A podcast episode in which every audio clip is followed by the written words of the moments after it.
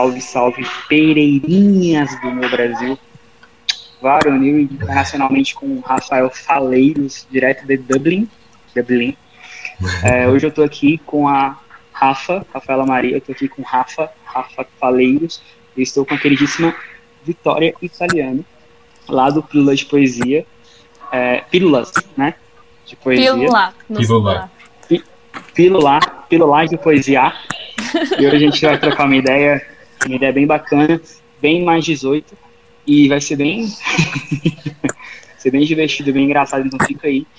É, se quiser acompanhar a gente nas nossas redes sociais, estamos lá no Instagram, estamos no TikTok, estamos no nosso site, tudo, tudo é Pera Sem Acento, é só procurar. Você pode ajudar a gente lá no painel, no, na parte do sobre, tem um painel de, de apoio, de, de apoio Pera, você pode fazer doações de qualquer valor.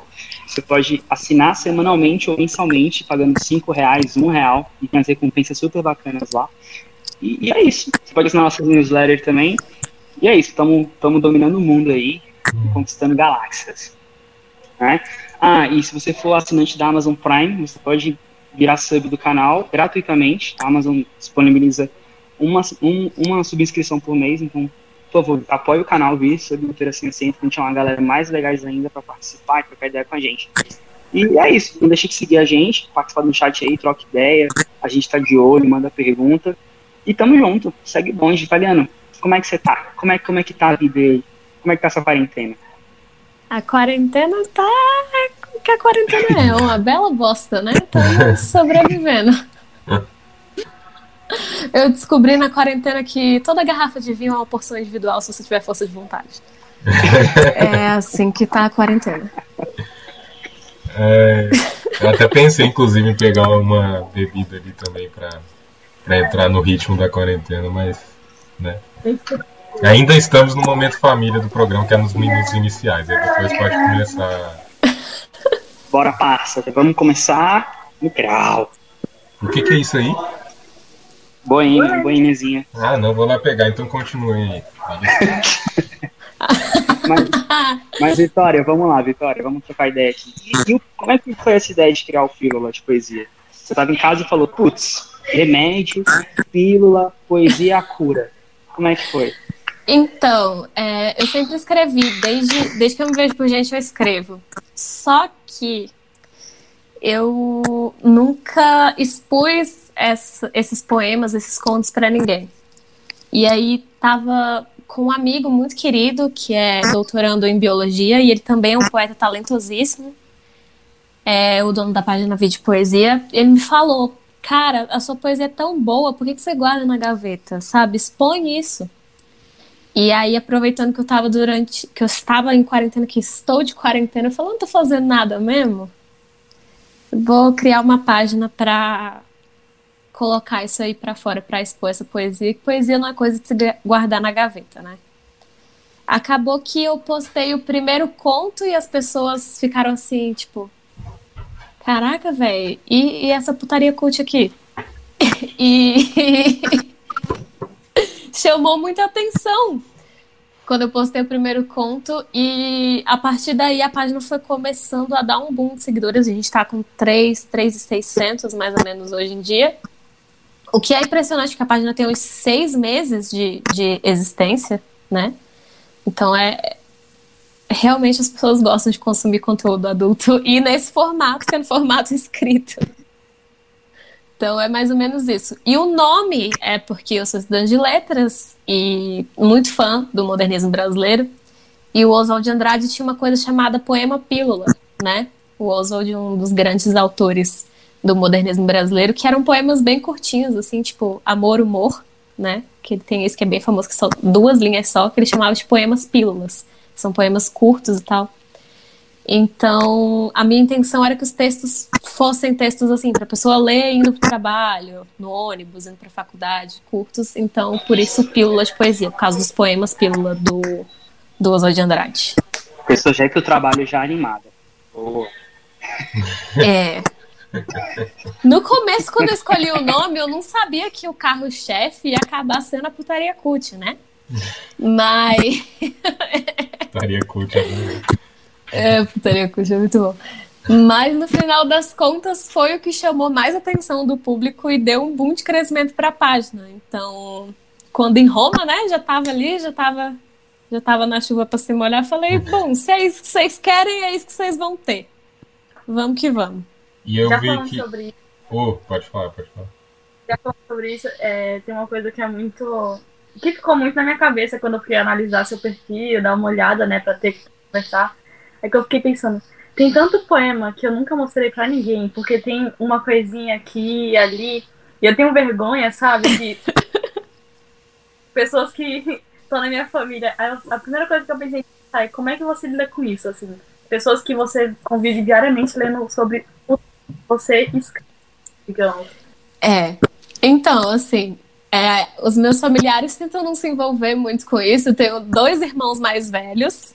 Eles são um pouco protetivos, eles são super protetores, assim, então eles me dão os parabéns e tudo mais pela página, mas eles não acompanham muito, porque, cara, você é minha irmã mais nova, eu não quero saber desse tipo de coisa, muito obrigada. É, meu pai, bem longe também do rolê, assim. A minha mãe é a pessoa mais tranquila em relação a isso. Eu saí no Correio Brasiliense, que é um jornal aqui de Brasília, justamente numa reportagem sobre sexualidade, como as pessoas estavam lidando com a sua sexualidade durante a quarentena, e aplicativo de namoro, e lendo conteúdo erótico. Então eu apareci no jornal, a minha cara apareceu no jornal de circulação distrital, dizendo: olha, essa pessoa escreve putaria. E a minha mãe, minha mãe simplesmente comprou o jornal e guardou. Ela só não emoldurou porque eu não sei, mas tá ali guardado. Então, assim, as pessoas que geralmente são da minha família é um pouco mais difícil de lidar. Os meus irmãos acompanham a página e tudo mais, mas não, não se metem muito no assunto. Meu pai tá totalmente alheio a tudo que tá acontecendo. Acho que ele bloqueou essa informação. E a minha mãe é super tranquila, assim. Minha mãe é. Vamos lá, escreve as paradas aí, vamos ver o que, que vai dar. Eu acho legal que a sua mãe, a sua mãe é aquela pessoa que. Ah, sua filha, sua filha faz medicina? Beleza, não escreve putaria. Olha aqui, ó. Olha aqui o jornal, a minha filha apareceu no jornal que ela escreve putaria. É, é exatamente isso, não tem muito o que falar, assim. É, mas eu fico feliz, porque faz, é, é- tem um diferencial você ter o apoio das pessoas que são importantes na sua vida, né? Por mais que algumas delas não queiram se envolver tão profundamente com a coisa, porque fica sempre aquela imagem de ai, a minha filhinha, ai, a minha irmãzinha mais nova. Mas ainda assim, é, eu tenho o apoio deles, eu acho que isso que importa no final das contas. E Mas é, é cômico até, assim. esse convite surgiu dentro. É porque eu não sei se você falou nesse início aí que eu fui pegar isso aqui. É, mas surgiu, surgiu dentro da página, assim, te mandaram uma DM, como é que foi? Ou você só de manhã você viu sua cara lá no jornal, você ficou, caraca. Não, me, manda, me mandaram. Eu tenho uma, uma, uma amiga muito querida que é, é repórter do Correio, e aí ela falou: Olha, eu vou escrever essa matéria a respeito de sexualidade, e eu acho muito interessante como você lida com isso na sua página. Então. E aí, você topa tirar uma foto, dar, dar a entrevista para aparecer no jornal? Eu falei. Fiquei um pouco nervosa, porque afinal de contas, olha o tipo de exposição que é. Mas topei e deu super certo. Foi escrito com muito carinho, com muito respeito, assim. E eu acho que esse tipo de coisa é importante pra gente quebrar o tabu a respeito de sexualidade também, né? Então, em alguma medida, eu me sinto contribuindo pra desmistificar essa, esse tabu, essa coisa tão escrota que a gente coloca em cima da nossa sexualidade e da dos outros, às vezes, também, né? Eu acho que a gente tem que naturalizar essas coisas. Todo mundo transa. Se não transasse, a gente não tava aqui. Não é mesmo? Então, Alguns menos que outros, mas é, mas todo mundo é fruto disso aí. Então, menos do que eu gostaria, mas todo mundo transa. Beijo, amor. Caraca, farpas. pelo ó. menos você tem o amor pra pra tá dando a cobrada, né? E quem nem isso tem, meu príncipe? Que tá aqui. aí tá, tá aí vai no vida. Pílula de Poesia, dá uma lida e Pois é, lá. eu tenho.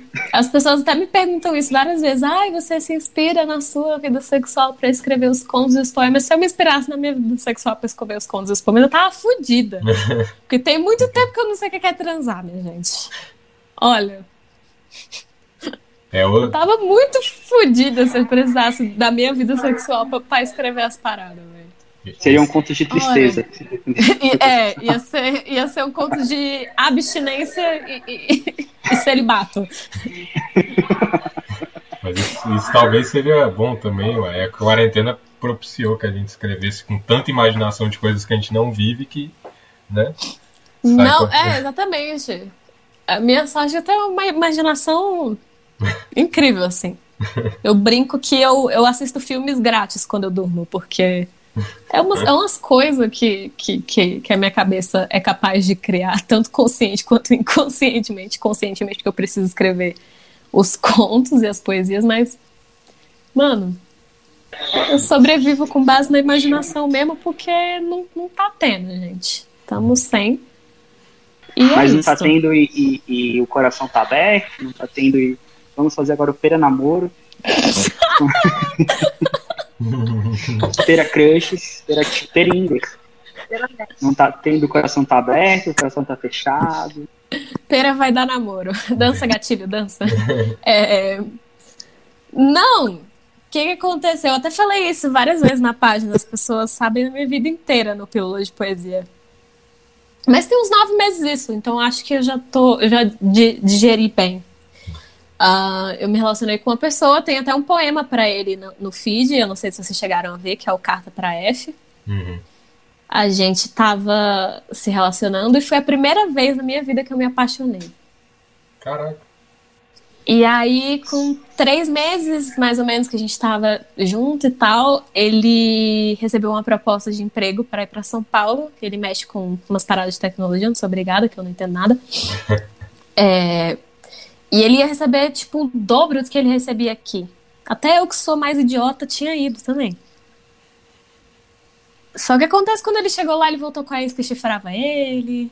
E aí veio me contar as coisas. E aí, no final das contas, foi aquele trauma, né? Da primeira vez que você se apaixona na sua vida, a pessoa vai embora pro outro lado do país, volta com a ex que chifrava ele. Você fica assim.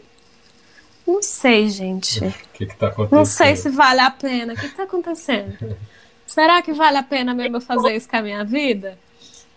É, e aí eu tenho que admitir que eu acho que eu tô um pouco fechada. eu acho que é um pouco culpa minha. Não, jamais. Um pouco. Tenho que admitir isso, que um pouco, um pouco do fato de eu estar em abstinência é culpa minha, porque eu tô assim, não, não quero, não sei se vale a pena fazer isso de novo com a minha vida. Mas lá no, eu vejo que você abre bastante as caixas de mensagem, né, nos stories para mandar perguntas. Chega algumas propostas, tipo, vamos escrever esse poema juntos aí, alguma coisa do tipo. Chega, chega, já chegaram uma, algumas coisas assim, tipo, mas eu sou muito capricorniana, muito, muito sem me fazer de sonsa. É... Mas já chegaram algumas coisas, tipo, ah. Não, a, pi a pior que eu já recebi foi uma assim: ah, manda uma foto pelada pra eu escrever um poema sobre você. Que que é isso? E eu fiquei. Você precisa da foto pelada pra escrever o um poema? Porra, não, não sei. Acho uma proposta um pouco, não sei o que, que eu ganhei com isso, não, mas enfim. e muitas coisas uh, nas entrelinhas também, assim, tipo, ai, você tá sozinha mesmo, que ai, que não sei o quê. Não. Nada muito, muito, muito forte quanto essa do. Manda uma foto polada pra escrever um poema aqui rapidão. Mas chegam algumas coisas assim. É. E eu vi que você tem. que você fez uma live com uma. Agora não me lembrar a especialidade, mas eu acho que era uma psicóloga, né? Eu não lembro se era uma psicóloga. Era uma sexóloga. Oh, ela é ginecologista e sexóloga. Hum. A aí, doutora Rayane. É, aí eu queria te perguntar se você recebe relatos de talvez mulheres ou até de homens também relacionados né, à sexualidade e esse tipo de coisa. O meu público é muito feminino, assim. É, eu percebi que tem um público masculino, mas geralmente são os caras um pouco mais velhos, os meninos tão novinhos não se interessam tanto tem um ou outro, assim, na página, mas a, a, a, a parcela majoritária é feminina. E mulheres de todas as idades, assim, você vai encontrar desde pessoas que acabaram de completar 18 anos e tudo mais, até senhoras, assim, mais velhas e tudo mais. Eu recebo alguns relatos do tipo, ah, eu não consigo me soltar na cama. Depois que eu li os seus textos, eu me senti um pouco mais, um pouco mais poderosa, um pouco mais livre, porque você fala de uma maneira supernatural. Teve uma vez que eu respondi uma das caixinhas de pergunta a respeito de, de sexo oral e cara, e o que, que eu achava de cara que tinha nojo de fazer. E eu disse que achava que um cara que tem nojo de fazer sexo oral não merece receber sexo oral. Eu lembro disso. E aí eu fiquei muito, exatamente, eu fiquei muito emocionada porque eu postei é, no Reels do, do Instagram e eu recebi mensagens de mulheres assim: ah, é, eu tenho 50 anos e eu me divorciei do meu marido só depois que eu me divorciei que eu fui perceber que eu tava sempre fazendo oral nele e ele nunca em mim, e você tá certa, realmente não merece. E agora que eu tô vendo esse tipo de coisa, consumindo o teu conteúdo, que eu tô conseguindo ver como isso é injusto, é, me libertar um pouco dessas questões. Então, isso é muito legal. Pelo menos uma vez por semana eu penso em desistir da página, mas aí eu recebo alguma mensagem tipo essa e, e dá aquela, aquela fortificada, assim, tipo, eu não tô só escrevendo putaria, eu tô tendo um impacto positivo na vida de alguém. Então, É, me dá acho, aquela forcinha. Eu acho que essa é a parte mais positiva para o criador de conteúdo nessa época de redes sociais, principalmente para escritor, né? Eu, eu também, nas diversas milhões de vezes que eu pensei em desistir, sempre alguém. E parece que é quase um negócio mágico, assim, quando você tá quase, tipo, clicando em deslogar da página, aparece uma DM ali, ou alguém te fala no meio da rua, assim, tipo, um amigo seu vira e fala. Então, eu li um negócio lá, eu, aí você recupera toda aquela motivação de novo, eu acho. Exato. Incrível. É muito, é muito engraçado isso. Eu penso muito em desistir e aí eu recebo um comentário desse que tipo, você me fez ler mais, consumir mais literatura, você tá me ajudando a me, a, me ajudando a lidar com a minha sexualidade de maneira mais natural. Porque querendo ou não, eu falo de uma maneira super tranquila sobre essas coisas na página, sabe? Uhum. Muita gente tem muita vergonha de falar a respeito dessas questões e eu falo, tipo assim, como se eu estivesse falando de, de, de fazer a, a, a, feira da casa. Uhum. Foda-se, entendeu? Então, eu sinto Literalmente que foda-se.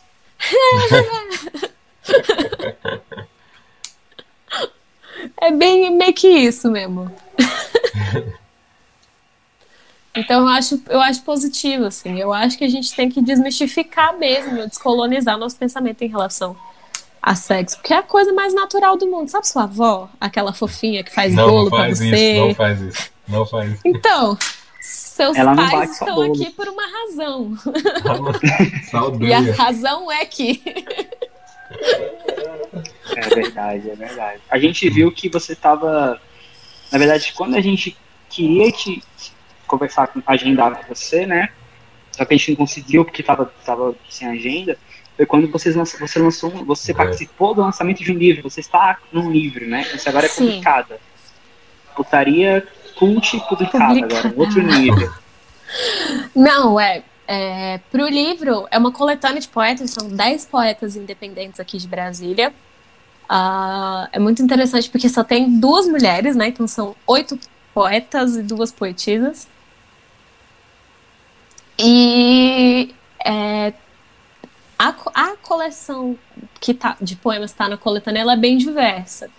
Então eu tenho alguns um poema sobre ancestralidade, por exemplo, mas tem um que o nome do poema é Vermelho, que tá falando justamente de, de coisinhas. Então é uma seleção bem bem diversa que tá no, no, no livro, porque eu vi essa oportunidade, né? Na página a gente acaba muito sendo guiado pelo tipo de conteúdo que as pessoas querem consumir. Uhum. É, então, quando você está na internet, você acaba tendo que, que produzir mais o que você vê que chama mais a atenção do teu público, que ele consome mais.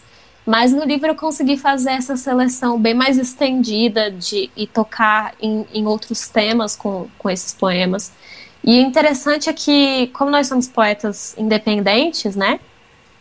É, o último capítulo é um capítulo em conjunto, que a gente fez em conjunto, com poesias de resistência, e eu tô literalmente descendo o cacete no governo Bolsonaro com muita poesia, então é belíssimo. Tá Mas descendo o cacete, descendo o cacete no estilo do poema que você escreve na página, descendo o cacete de cult, Não, descendo o cacete de crítica.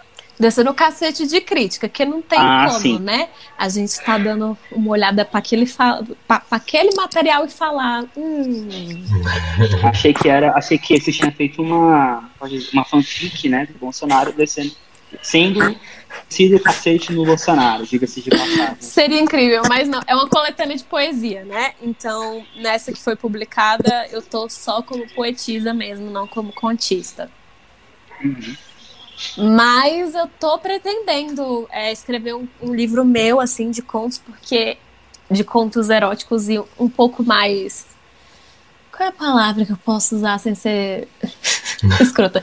Explícitos. Uhum. Um pouco mais explícitos, porque é uma demanda do pessoal da página. Eles estão assim, tipo, faz um e-book com contos mais explícitos, a gente compra. Caraca, mais. e eu tô. Ok, Vou, vou tentar ser um pouco mais. É justamente por isso que eu tô dando uma segurada nos contos que estão indo pro blog. Eu não tô usando mais termos tipo. Eu posso xingar no texto de vocês? Pode, pode. Não tô usando mais termos tipo pau e buceta nos contos que vão pra, pro, pro blog.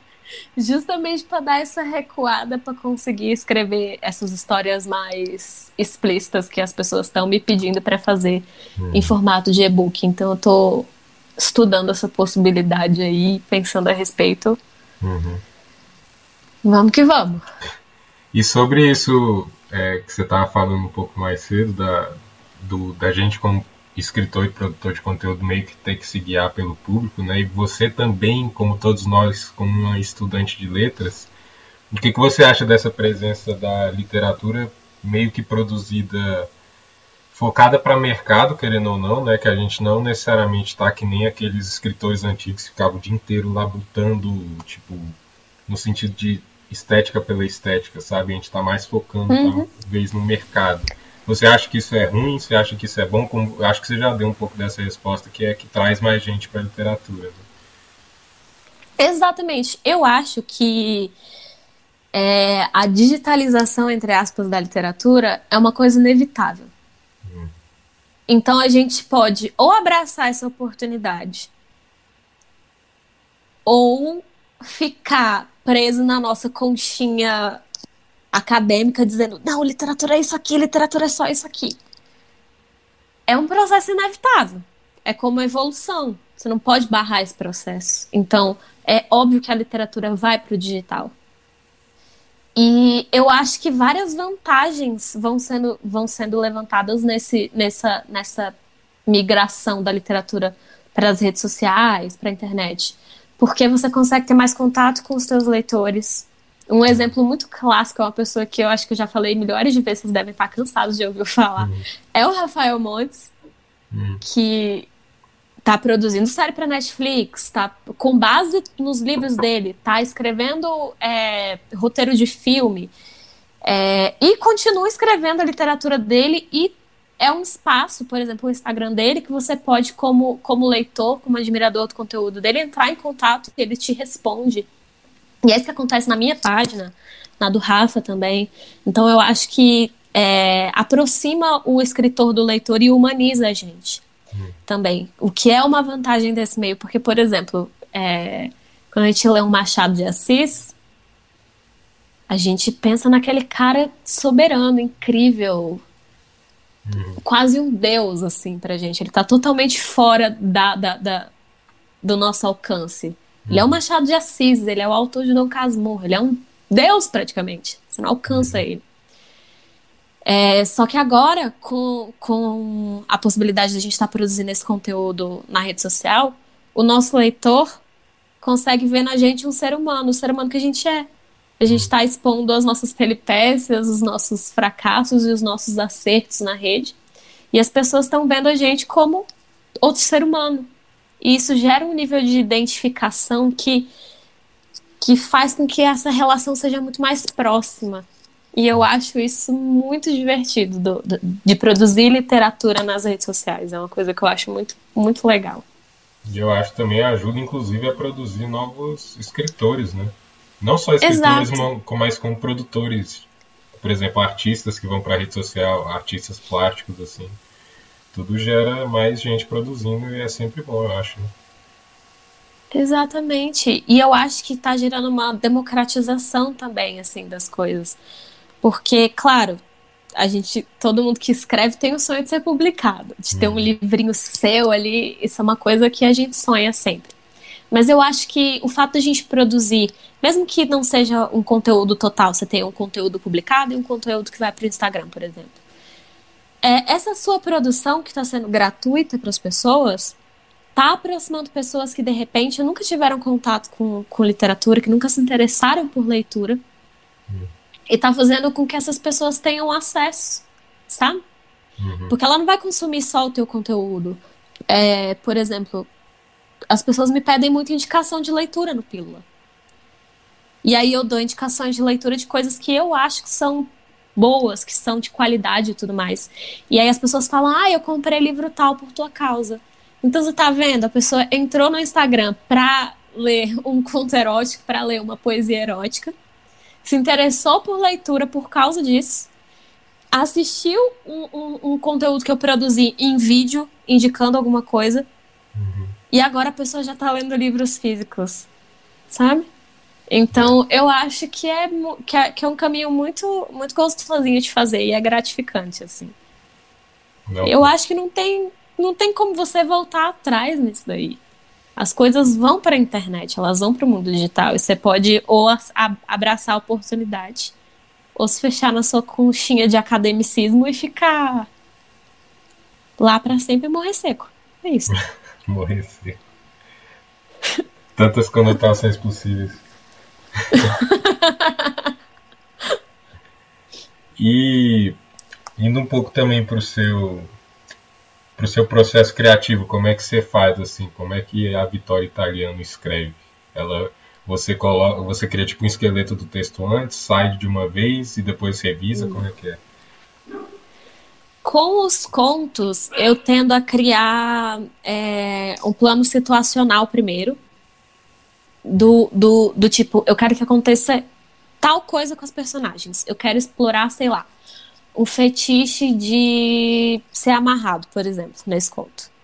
Então eu vou criar mais ou menos o esqueleto da situação que eu quero que aconteça, mais ou menos a personalidade das duas personagens que eu, que eu, com, com as quais eu estou trabalhando, e a partir daí eu vou escrevendo. O conto é um processo mais planejado. Eu preciso dessa, desse esqueleto situacional para depois é, me enfiar na, na, na, escrita. E é engraçado porque eu adoro muito, eu, eu, gosto muito de escrever os contos especificamente, bebendo vinho. dá, dá aquela hum, vinho tinto. Os poemas não. Os poemas eles saem com mais naturalidade, assim. Hum. Geralmente eu penso em, algum, em, em, alguma em alguma metáfora ou em alguma imagem, por exemplo, é, comparar o vermelho que dá no seu rosto quando você está excitado com a cor do vinho tinto. Então eu pensei nessa imagem e eu quero construir ela num poema. E como eu trabalho com rima, eu escrevo o primeiro verso e a partir daí eu vou vendo o que faz sentido naquela construção, considerando essa rima. Tem muito, muito poeta que trabalha com rima branca, né? Rima com verso branco, sem uhum. rima. Mas como eu trabalho com rima, é, essa construção vai, vai depender também da questão sonora, não só sintática, não só da imagem que eu quero construir. Mas geralmente eu parto, parto de uma imagem poética, tipo essa que eu falei, do, do vermelho do rosto, de quando a gente está excitado com o vermelho do vinho, tinto e tal. E a partir dessa imagem eu vou construindo. Ah, legal. Mas é meio assim. E os contos eu, te, eu, eu, meio que me isolo, assim, eu não quero ninguém conversando comigo, falo, falo nada quando tô escrevendo conto. Eu me tranco no quarto uhum. com a taça de vinho tinto e vou escrever. Aí Entendeu? você escreve até acabar ou você deixa o texto respirar depois? Escrevo até acabar. Aí quando eu acabo, eu deixo ele um pouco marinando e no outro dia eu venho fazer a revisão. Porque as, um texto nosso é tipo um filho. Hum. É. Você não acha defeito no seu filho.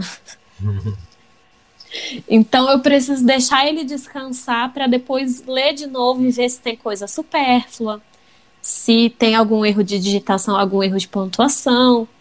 Uhum. Aí eu, eu durmo no assunto para depois voltar e dar uma arrumada. Porque como sou só eu, eu não tenho o luxo de entregar o texto para outra pessoa e falar, por favor, dá uma olhada aqui para mim, porque no texto de outra pessoa, é, já trabalhou com revisão de texto, você sabe? O texto de outra pessoa, você olha, você acha o erro. Se É. você é um profissional de letras. O seu é um filho, você não acha o erro no teu filho. Uhum. Então eu tenho que deixar o texto marinar para depois é, fazer a revisão. As pessoas at- até acham estranho, assim, quando chega gente nova na página e tudo mais, eu falo, ah, se você achar algum problema no texto, me avisa que eu corrijo. E as pessoas ficam, mas como é que eu vou corrigir um estudante de letras, Deus? Eu sou, eu sou um estudante de letras, eu não sou perfeita. Às vezes passa alguma coisa, porque o texto é meu e porque eu escrevo e reviso. Então, alguma, alguma coisa ou outra acaba passando. Então, eu sempre peço. Se vocês acharem alguma coisa, me fala. Uma coisa que eu aprendi com a vida foi a ouvir críticas. Era uma pessoa que não, não lidava bem com críticas. Mas depois que você bota a cara a tapa na internet, você entende que às vezes aquilo ali não é pra te agredir. Uhum. É realmente pra te fazer melhorar, É. sabe? Então, hoje em dia, eu sou muito fã de críticas construtivas. Ah, legal. É, eu também já passei muito por isso e ainda mais quando, eu não sei se passou no, no processo do seu livro, mas no que eu publiquei também teve tanta revisão, teve tipo, eu tive o luxo realmente de ter tido uma empresa por trás que arranjou o revisor de fora e tal, e mesmo assim erros grotescos passaram. Passo. Imagina você sozinha, né? Deve ser. um É, desafio. eu sozinha. Eu dou sorte porque, afinal de contas, estudante de letras, então a gente tem alguma noção do que a gente está fazendo com, com a linguagem. E sei lá, os textos são curtos, né? Uhum. Então não tem tanto espaço para eu fazer merda. Mas mesmo assim, às vezes sai uma merda. Mas, mas assim. A gente, a gente entende, a gente tem a newsletter lá, quinta-feira, toda quinta, né? E a gente, nós somos três letristas aqui, né? E Sai, Sai merda. Não tem sai, tem erro. Eu acho que é, é, é proporcional, né? Quanto mais você escreve, Isso. mais erros vão aparecer. Eu acho que a galera esquece um pouco disso. Porque é muito fácil escrever um texto por mês, que ele dorme, acorda, dorme, acorda várias vezes,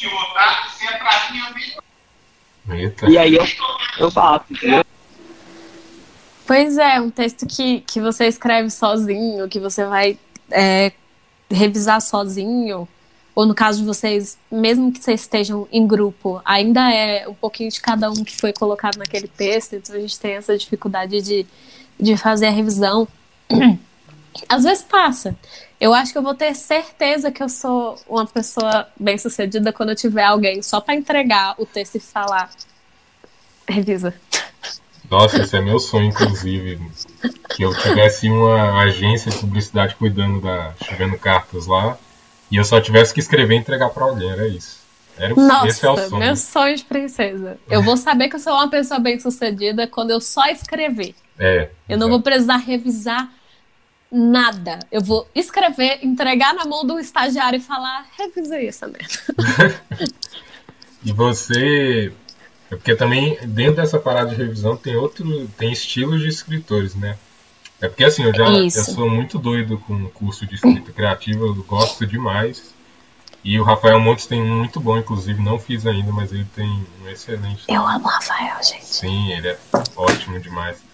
E aí eu acho que ele é mais do esquema de quem revisa um milhão de vezes até alguém tirar da mão dele.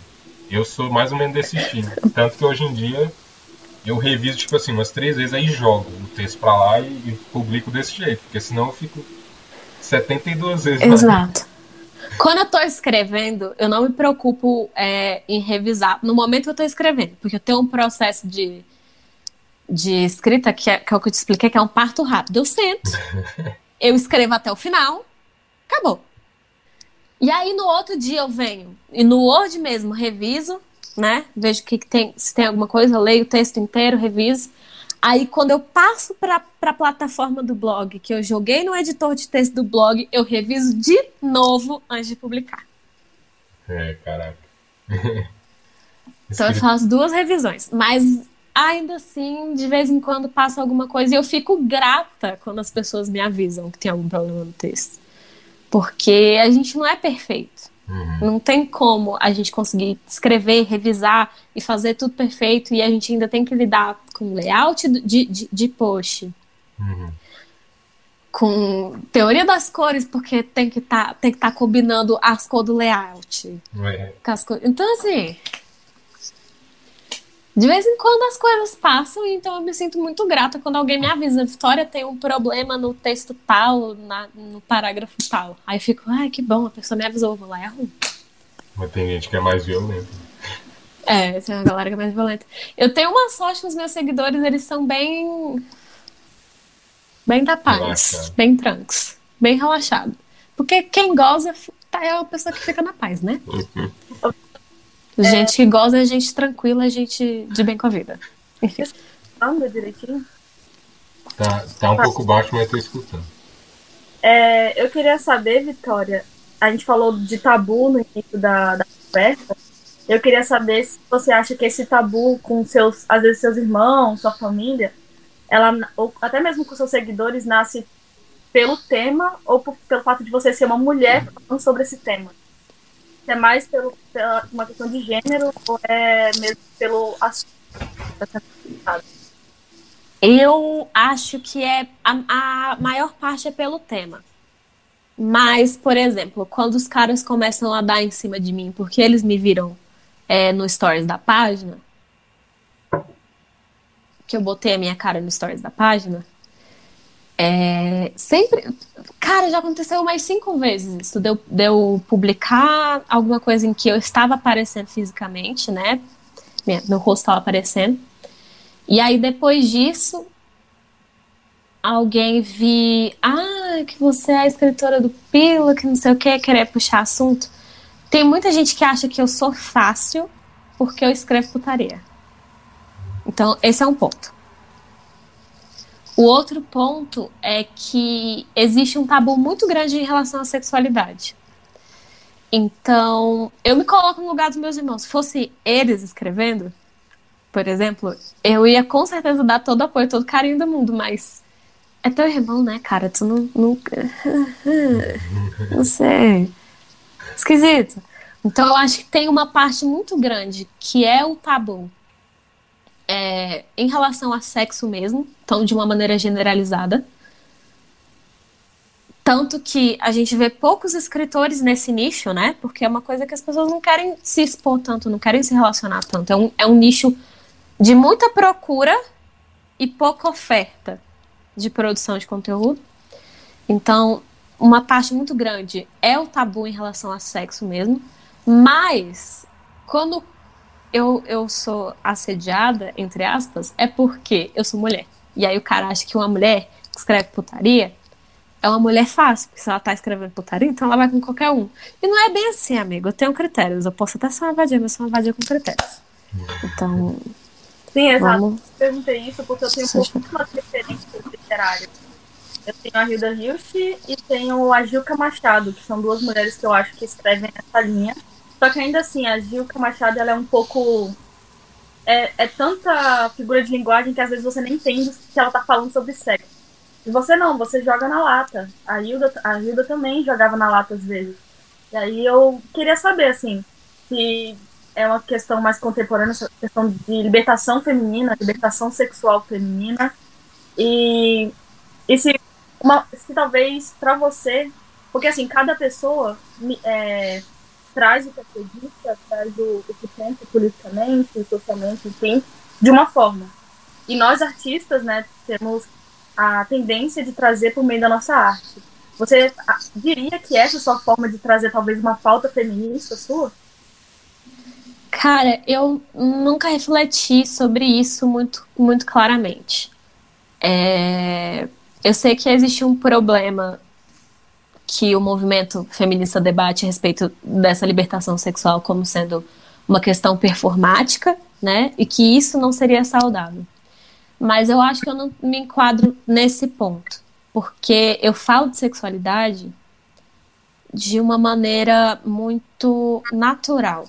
Então eu acho que a bandeira que eu tô levantando ali é uma bandeira feminista em algum ponto, porque eu sou uma mulher que tá botando a cara ali é, e produzindo um conteúdo desse nicho, que é um nicho erótico, que é um nicho problemático para você escrever, porque as pessoas vão assumir coisas a seu respeito só porque você está escrevendo é, aquele tipo de coisa. Mas eu acho que a bandeira que eu tenho levantado ali mais é uma bandeira de naturalizar o sexo. É, na perspectiva de que uma pessoa que faz sexo não é uma pessoa de menos valor. Uhum. Sabe? Sim. Isso, o fato de você ter, ter, ter transado com um, com dois, com três ou com cem, não diminui seu valor enquanto ser humano.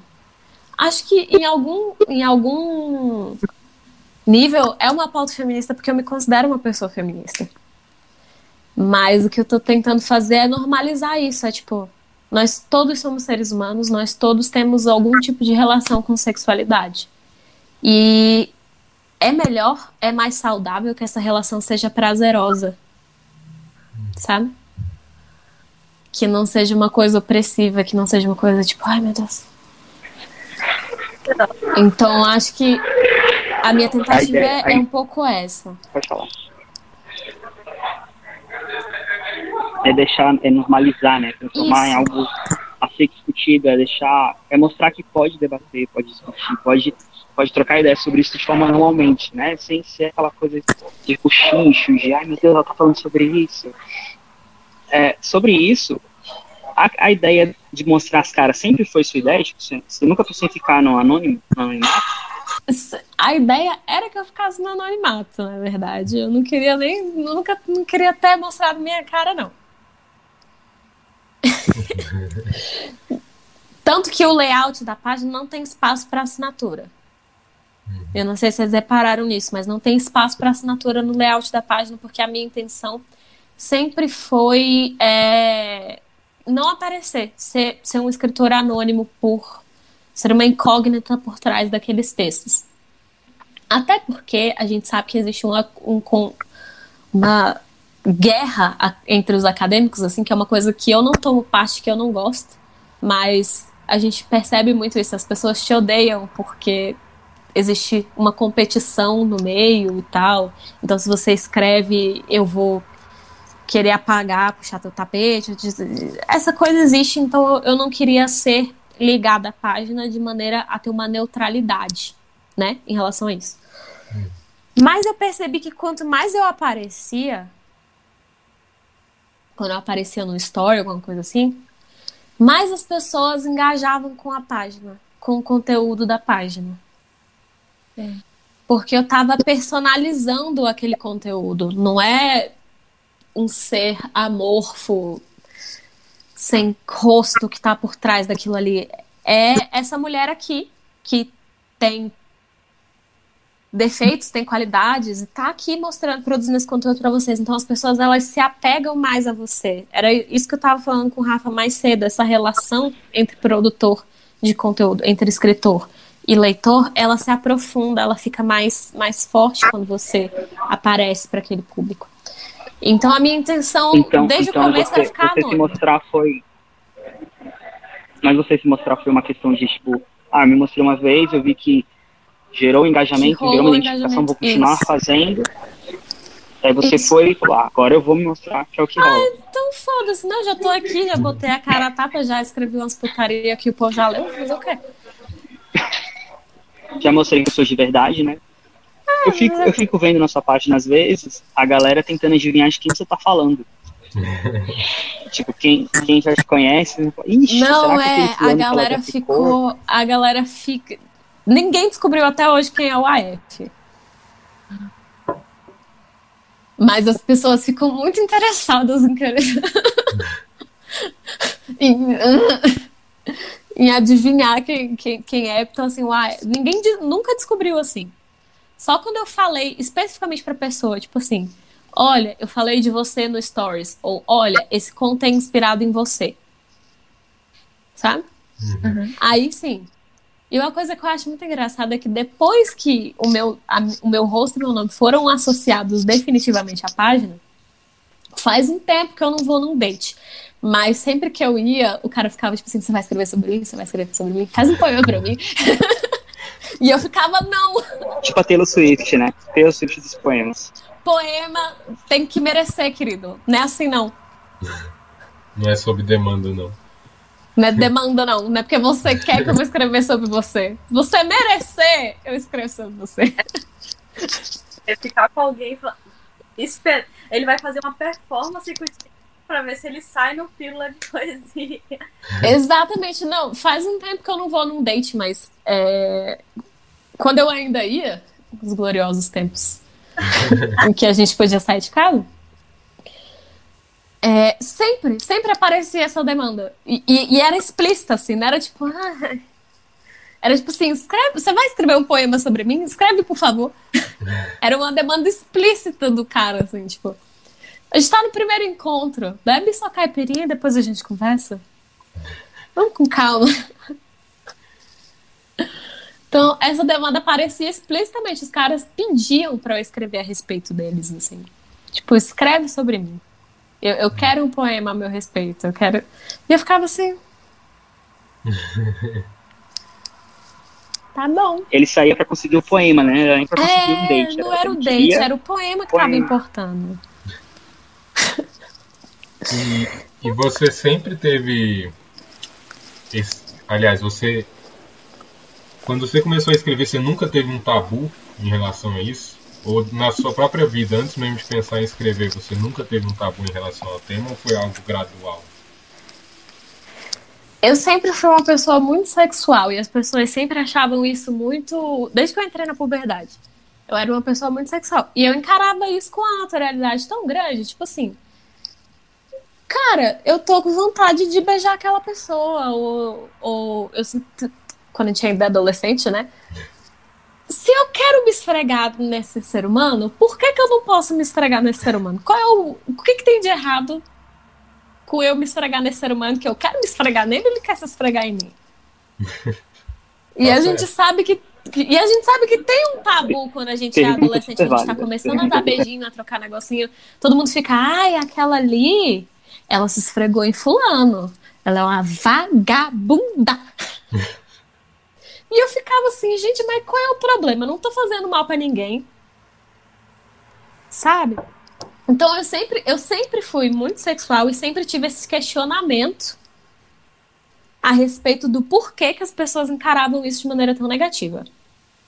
É, E aí, quando eu comecei a namorar, eu tive um namoro muito longo, é, dos 17 aos 22 anos, foi um namoro bem comprido, foi um período de tempo longo que eu fiquei com essa pessoa.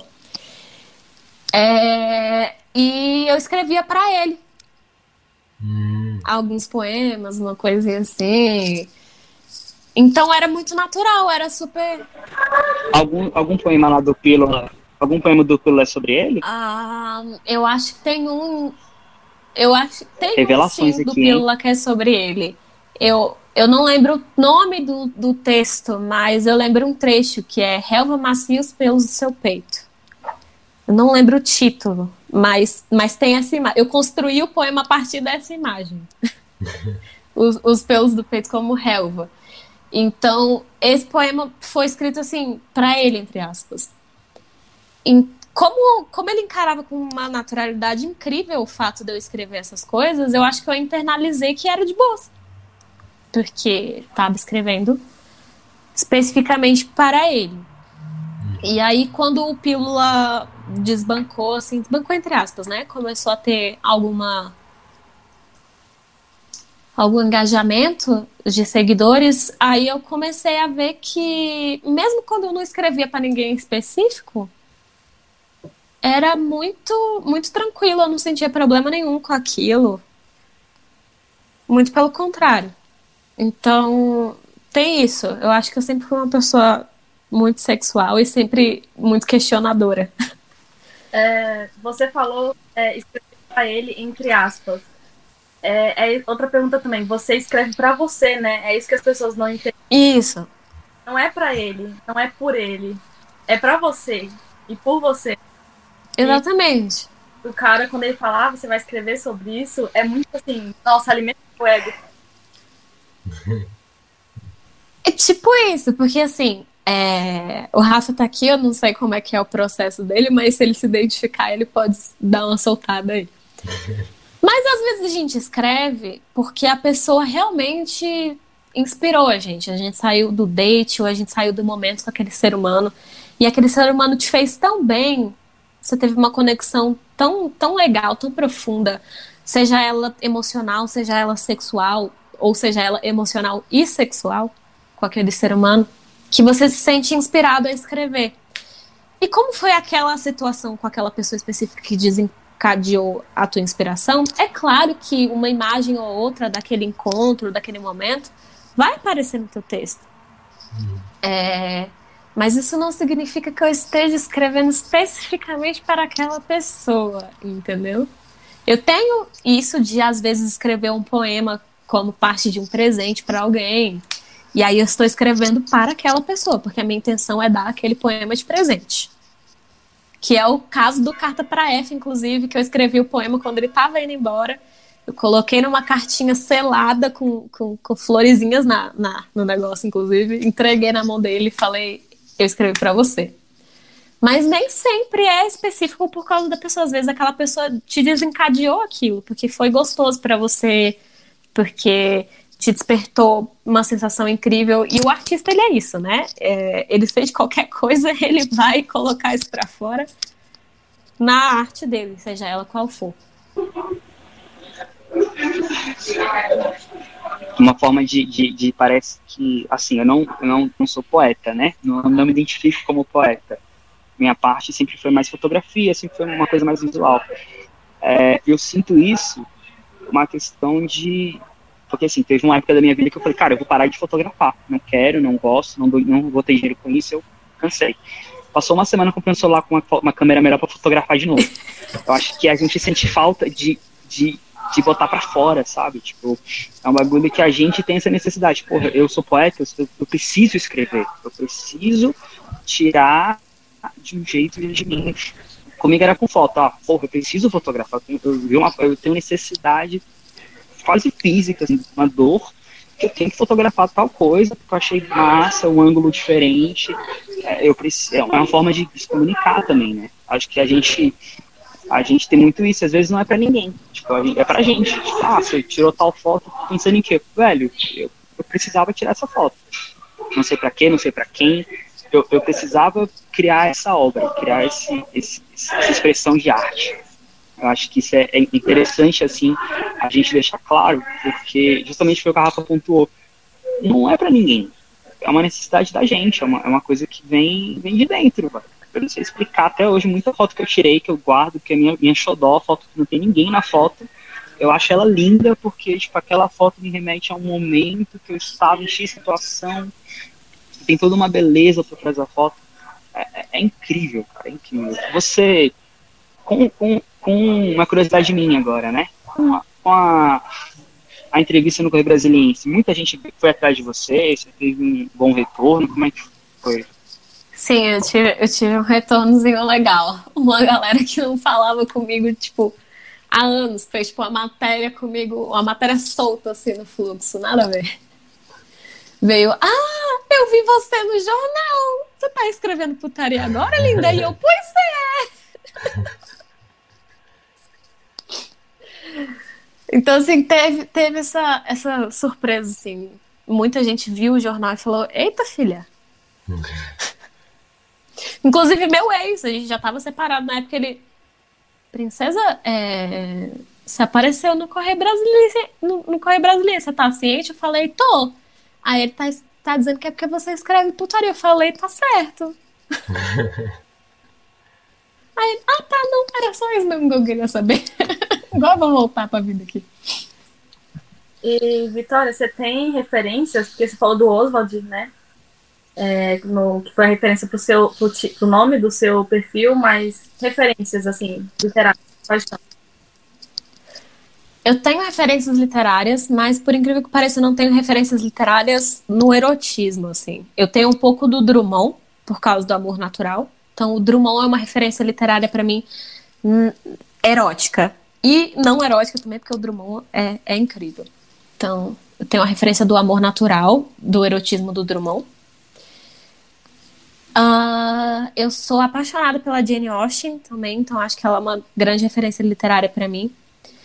O Rafael Montes, é, porque eu adoro o jeito de escrita dele, é muito fluido, é muito tranquilo, não, não, não, não tem floreio, não tem coisa. Ele tá te contando uma história e ele tá te contando uma história com naturalidade, tipo, tranquilo, na paz de Deus.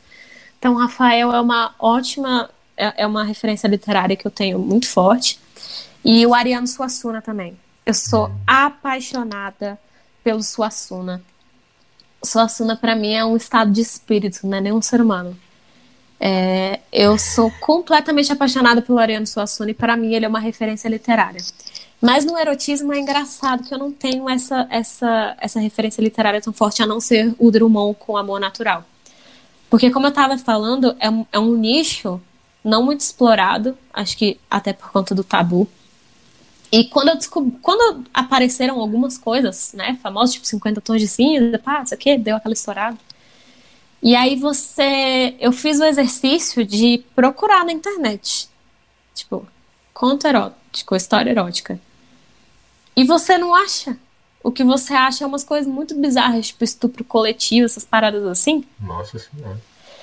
Então, o que eu. Quando eu decidi começar a escrever contos eróticos, eu decidi começar a escrever contos eróticos para que outra pessoa, para que outra mulher que estivesse procurando por esse conteúdo, pudesse achar o meu, não achasse essas coisas bizarras que tem por aí, entendeu? Então foi mais uma questão de viu a necessidade, atenda.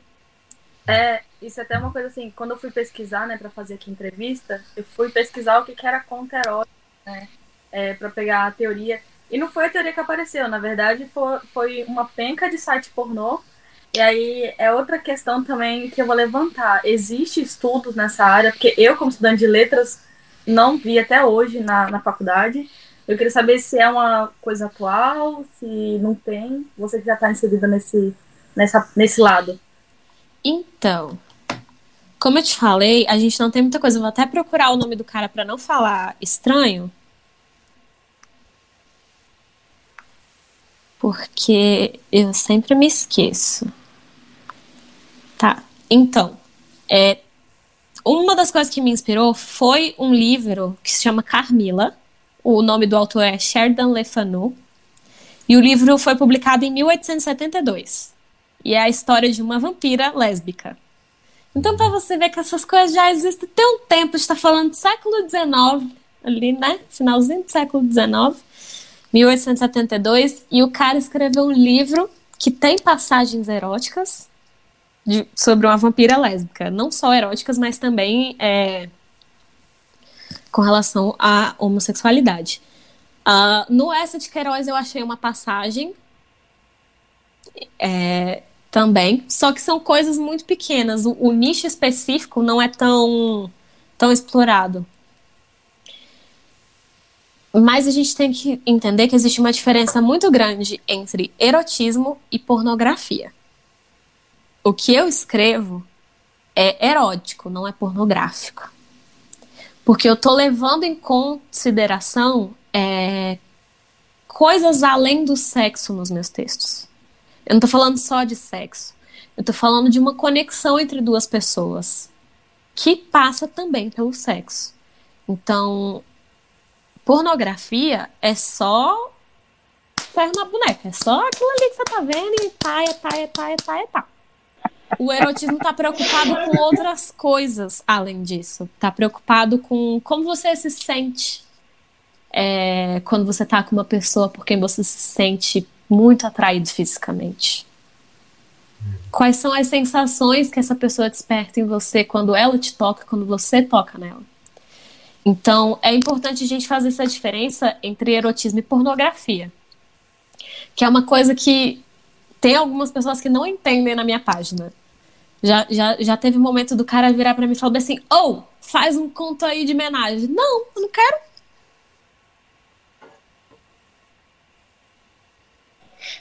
Não é a la carte, né? Não é, não é a la carte e você não manda em mim.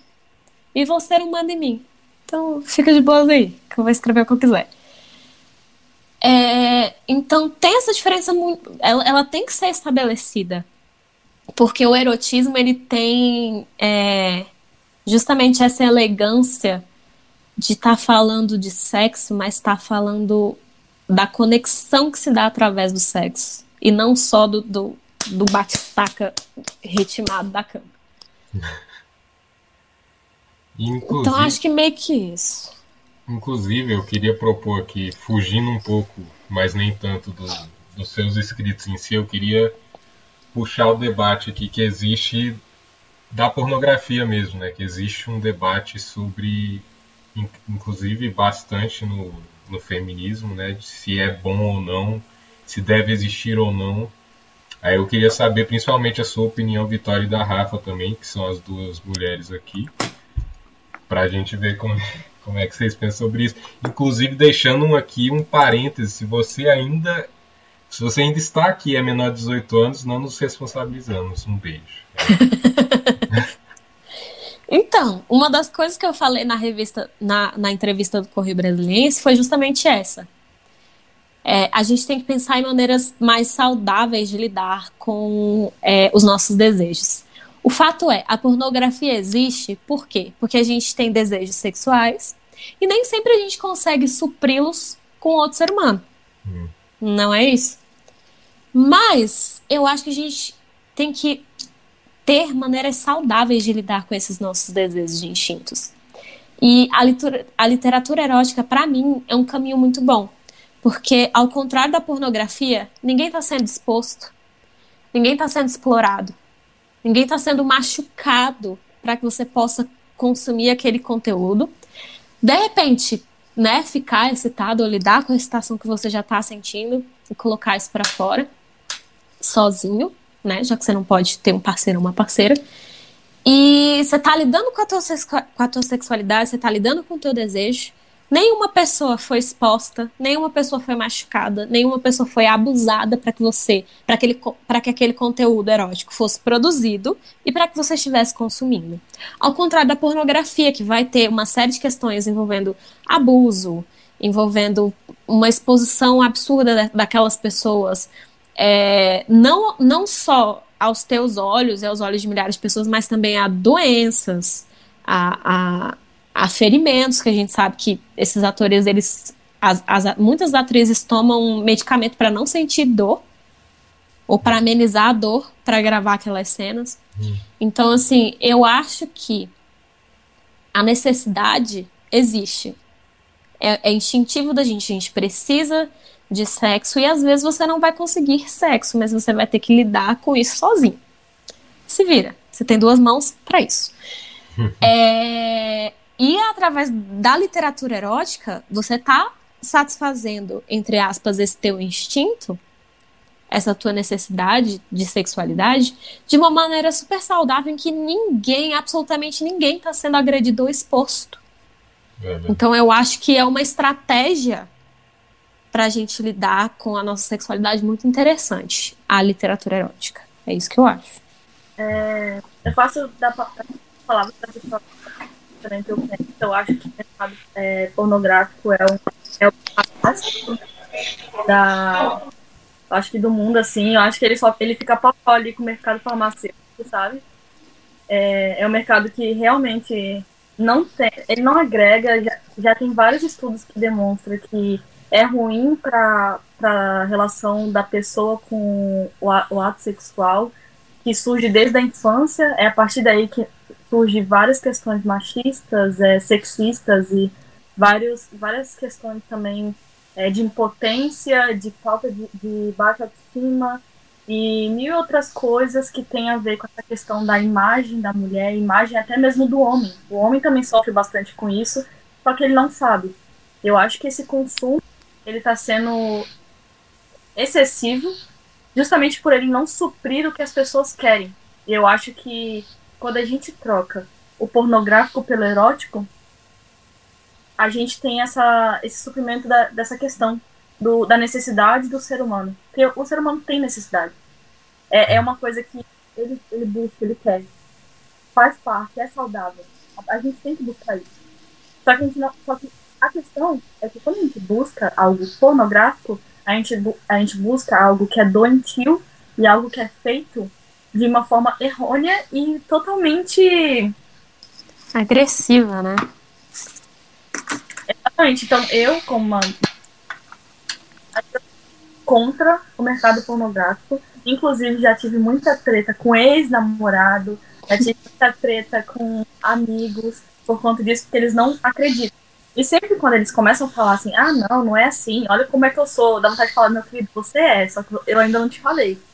E aí, uma coisa que eu sempre falo, lê esse livrinho aqui, que é um livrinho de quase 500 páginas, mas é um livrinho muito bom, que é da Naomi Wolf, que é o, o Mito da Beleza. Lá ela diz maravilhosamente o que eu penso sobre a questão da imagem da mulher, em especial no mercado pornográfico. Uhum.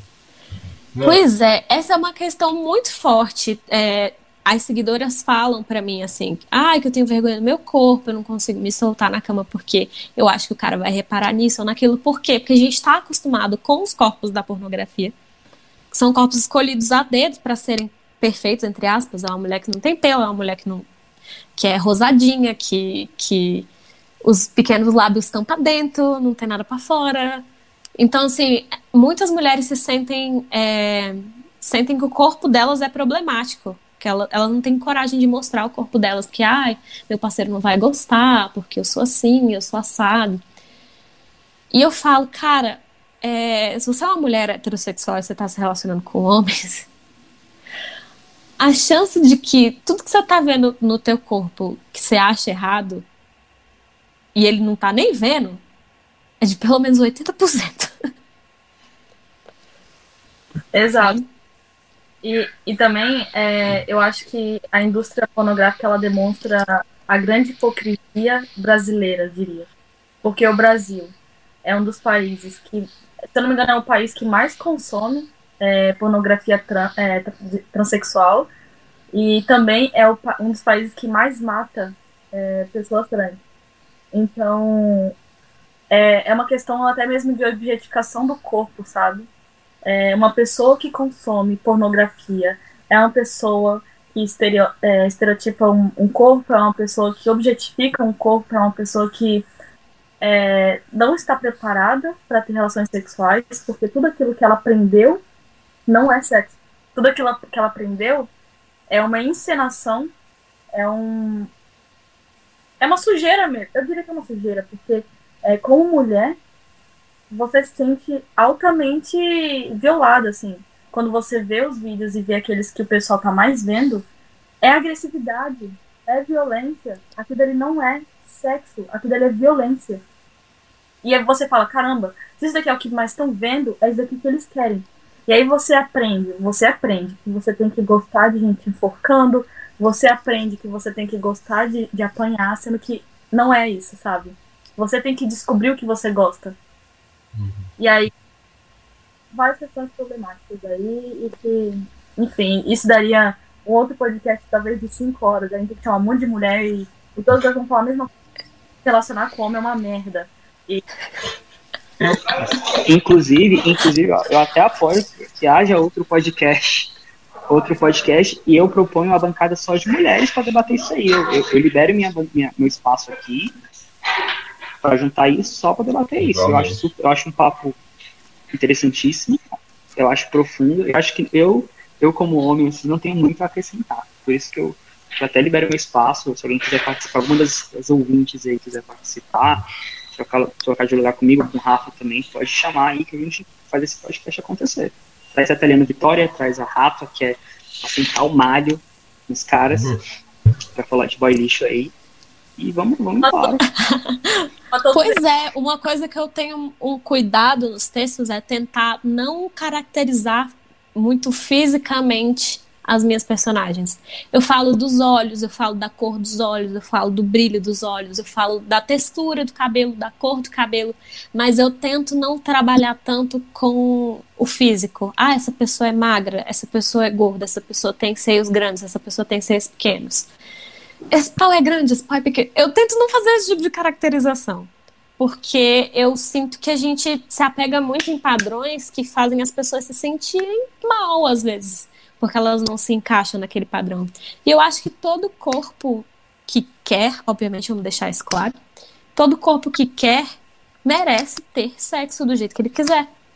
Então eu tento não, não, não bater muito na tecla de estereótipos corporais nos meus textos justamente por isso. Porque tá, o, o, erótico tá além do corpo. Exato. Então, passa. É, é uma coisa que transcende o corpo. Não tem a ver só com o corpo, tem a ver com alma. Tem a ver com, o, com olhares, como você disse. E aí eu lembro é, do, da série que eu. Série não, da minissérie que eu acabei de maratonar na madrugada, que é aquele é, Todas as Mulheres do Mundo, que é da, da Globo, né? Incrível. Assistam, tá aqui a minha indicação de hoje, porque ele, tra ele tem muitas cenas de sexo, só que todas elas são muito poéticas o que eles falam, como eles agem, até mesmo quando é aquele sexo casual, né? É muito bem construído. E aí eu fico, caramba, cara, isso daqui é muito mais saudável do que aquilo que tem lá na, naquele site X.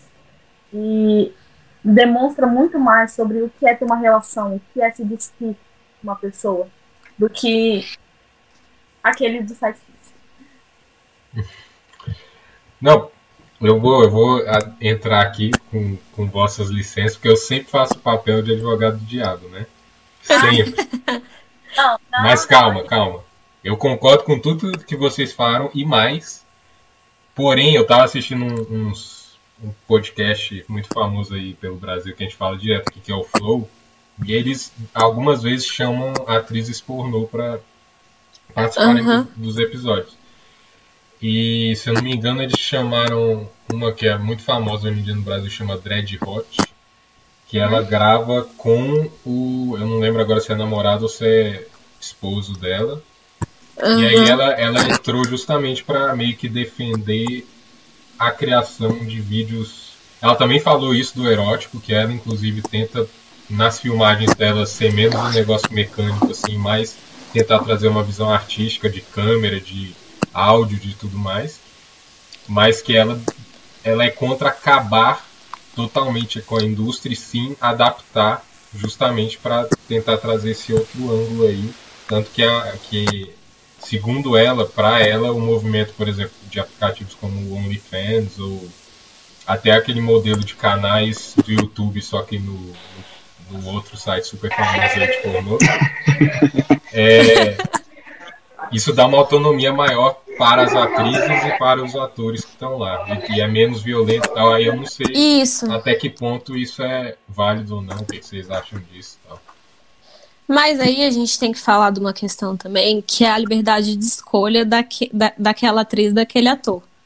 É, existe hoje em dia.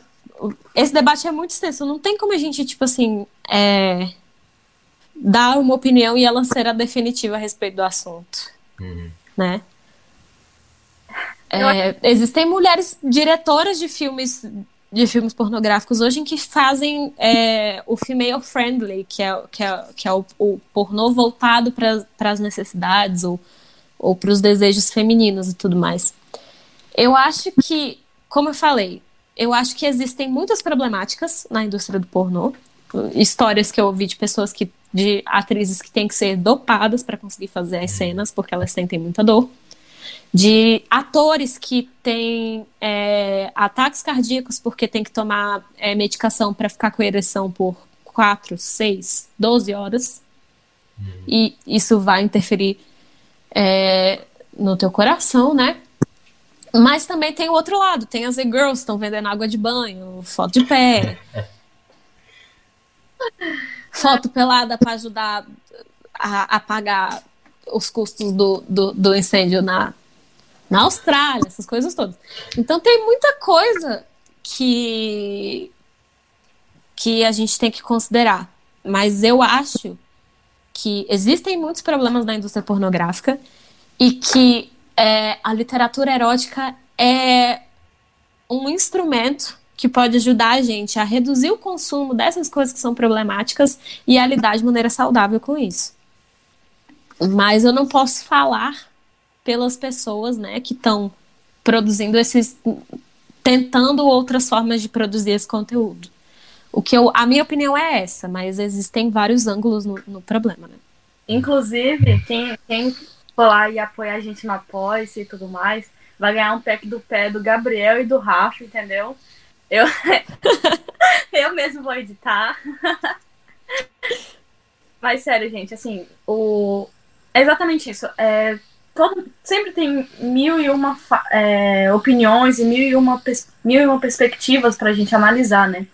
A Dread Hot, eu já assisti muito vídeo dela do, do YouTube, onde ela fala sobre essa questão. É válido, porque agora tá entrando muitas, é, muitas diretoras mulheres e que fazem da perspectiva da mulher. É, acho válido sites como OnlyFans e questões assim que a mulher ela faz o seu próprio conteúdo ali, né? Tipo, em live, eu não sei, é, essas coisas aí. Que é só é ela. Eu acho É, que de pezinho. É. Só que é, eu acho essa questão de ah, não tem que acabar, tem que adaptar. Eu acho muito papo de neoliberal que acha que o mundo é, é fantasioso e que vai, tipo, mudar com ah, vamos se abraçar aqui, vamos conversar, vamos abrir o mercado, sabe? Tipo, não, cara. Tem, é, tem, tem que mudar de alguma forma. Isso mata. Isso atrapalha. Isso faz com que mulheres sejam objetificadas e isso desencarrega várias outras coisas como feminicídio e, e agressão física. Então, é, como é que é essa adaptação?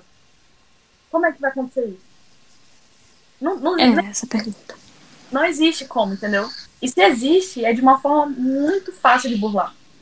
Então, eu acho que eu espero que a tendência seja valorização dessa, do OnlyFans, da, de, desses sites que são pagos e que tem uma, certa, uma, uma certa administração por trás e de, por pessoas que não estão ali fazendo é, atos agressivos e sim mostrando um conteúdo bom do que é, e que essa questão do, do pirata do pirata que é ali do dos sites X que são abertos para todo mundo e que são feitos a, do jeito que quiserem, eles comecem a ser, talvez até deixados de lado, para dar espaço para essas pessoas que fazem conteúdo de qualidade e que não se machucam com isso.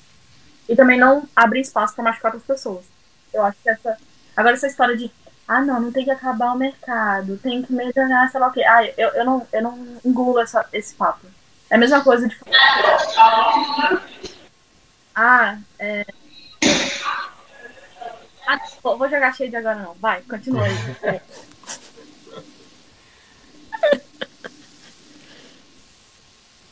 Acho que só a ia perguntar alguma coisa. Eu, não, eu ia falar que, que esse papo é muito bom. Tipo, eu acho que é um papo que vale a pena ser debatido, discutido, triturado.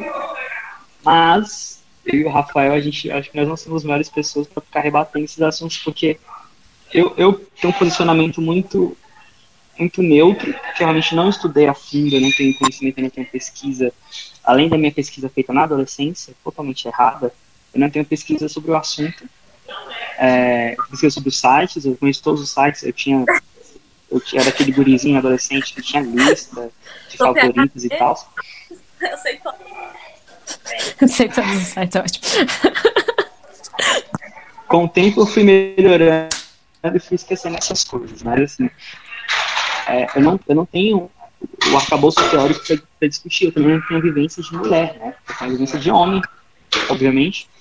Então, acho assim, eu proponho até chamar a italiano Vitória de novo, e a Rafa, se ela quiser tocar um peraquete específico sobre esse assunto, eu acho super válido chamar amigas dela, é, pessoas da área, eu acho super válido. Mas, assim, acho que a pergunta que não quer calar hoje é, italiano Vitória, você comprou o que com iFood? Com gift, uh, desculpa, com gift card da, então, da outra rede. Eu de- tô aqui até entregas. tentando. Eu tô aqui até tentando colocar o negócio no pagamento, porque eu não sei como é que faz. Eu tentei botar o negócio na sacola e agora eu tô tentando colocar o, o ticket pra ver se faz o desconto aqui, mas não tô sabendo como é que faz direito, depois você me ensina. Não, você Mas- precisa. Você precisa ir lá na sua, na sua carteira. Ir lá na sua carteira. E Hum. aí tem Mas- créditos. É forma de cupons e créditos, sei lá, o código. Resgatar iFood Card e forma de pagamento. É o que tá aparecendo aqui. Isso, É isso. resgatar e food card. Isso. Ah, olha. Não, mas o que eu pedi mesmo, fora as dificuldades, fora as dificuldades técnicas aqui que a gente tem, porque eu falei que eu sou uma pessoa que não entende muito de tecnologia, e é verdade. Eu pedi um hambúrguer e cerveja, porque eu adoro hambúrguer e cerveja, só por isso. Eu sou um opalinha. Todos nós, todos Eu bebo igual um opalinha. Inclusive, isso era um problema quando eu namorava, porque eu venho de uma família bem versada nas questões da cerveja. E meu ex se sentia muito mal, porque ele tava, tipo assim, na metade de uma cerveja tava, tipo. E eu já tinha bebido metade do engradado e tava, e aí? Aí eu- Eu entendo, eu te entendo, italiano, eu entendo tanto. Eu entendo tanto você.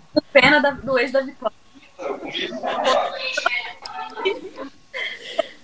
rolava um desagrado, assim, da parte dele. Não sei se era um, um- um- um orgulho masculino ferido, o que que era. Eu sei que não, não rolou muito, não. Tanto que ele é ex, né?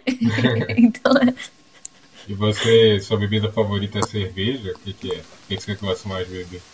é cerveja. Tamo junto. A minha favorita é cerveja, porque, assim, a cerveja... Então, assim, seu, seu date perfeito, seu date perfeito seria qual, então? Meu date perfeito... A hamburgueria artesanal. Eita, outra vez?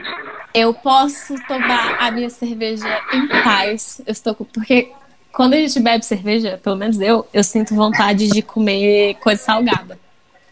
Então, pra mim, um date perfeito é num lugar onde eu posso comer esse- essa coisa salgada, preferencialmente hambúrguer, que é a coisa que eu mais gosto de comer, a junk food, minha junk food favorita. Que eu possa beber cerveja, que eu possa escutar o que a outra pessoa tá falando. Porque eu gosto muito de conversar. Eu acho que se eu tô num date, um, um dos objetivos é conhecer aquela pessoa bem, ver se a energia dela bate com a minha. Então, se eu tô num ambiente em que eu não posso conversar com ela, escutar o que ela tá falando, pra que que a gente tá lá? Gente, Então, date pra mim é comer e conversar. Odeio quando me chamam pro cinema. Meu Deus, que ódio. Exato, porque você não consegue. Você você vai fazer. Entendeu? Você não vai conhecer a pessoa no cinema. não, e tem um lugar, altos lugar em, em Brasília que é isso, né? Que é as músicas lá autona que você fica. E aí? Aí, porra, E você não escuta a pessoa. Date pra mim é pra conhecer e comer. É, tem tipo um, tem um lugar em Brasília que, que muita gente gosta de ir, eu sempre odiei, que é. Eu não vou falar o nome, mas é tipo o sétimo bar, só que outro número, sabe? É, e, e é horrível, velho, porque tipo, tu entra lá, aí tu tá conversando de boa, assim, aí entra o cara pra tocar, sei lá, é. Qualquer can- cantor sertanejo aí, os bichos botam genérico lá pra cantar, e aí tu fica lá. Então, aí fica cuspindo hambúrguer na pessoa, Covid junto, e aí. Você tá me ouvindo? Nossa senhora, velho, que, que ódio. Pra que essa Não, ideia? Se for no cinema, pode ser no drive-in. Porque aí no drive-in você pode conversar, se pegar com a pessoa e assistir o filme quando você quiser. Eu pau pro Cine Drive-In, cara. Eu pago muito pau, porque você chega e ainda tá passando aquele, aquele filminho infantil, né, e tal. Aí dá pra você conversar com a pessoa enquanto tá acabando aquele filme, Exato. depois vocês assistem. Eu acho que o Cine Drive-In é perfeito. Ou não Exato. assiste, no caso. Ou não assiste. Eu já tive um date incrível. Tudo bem que agora, hoje em dia, o contato dele tá salvo no meu celular como cuzão. Mas foi um.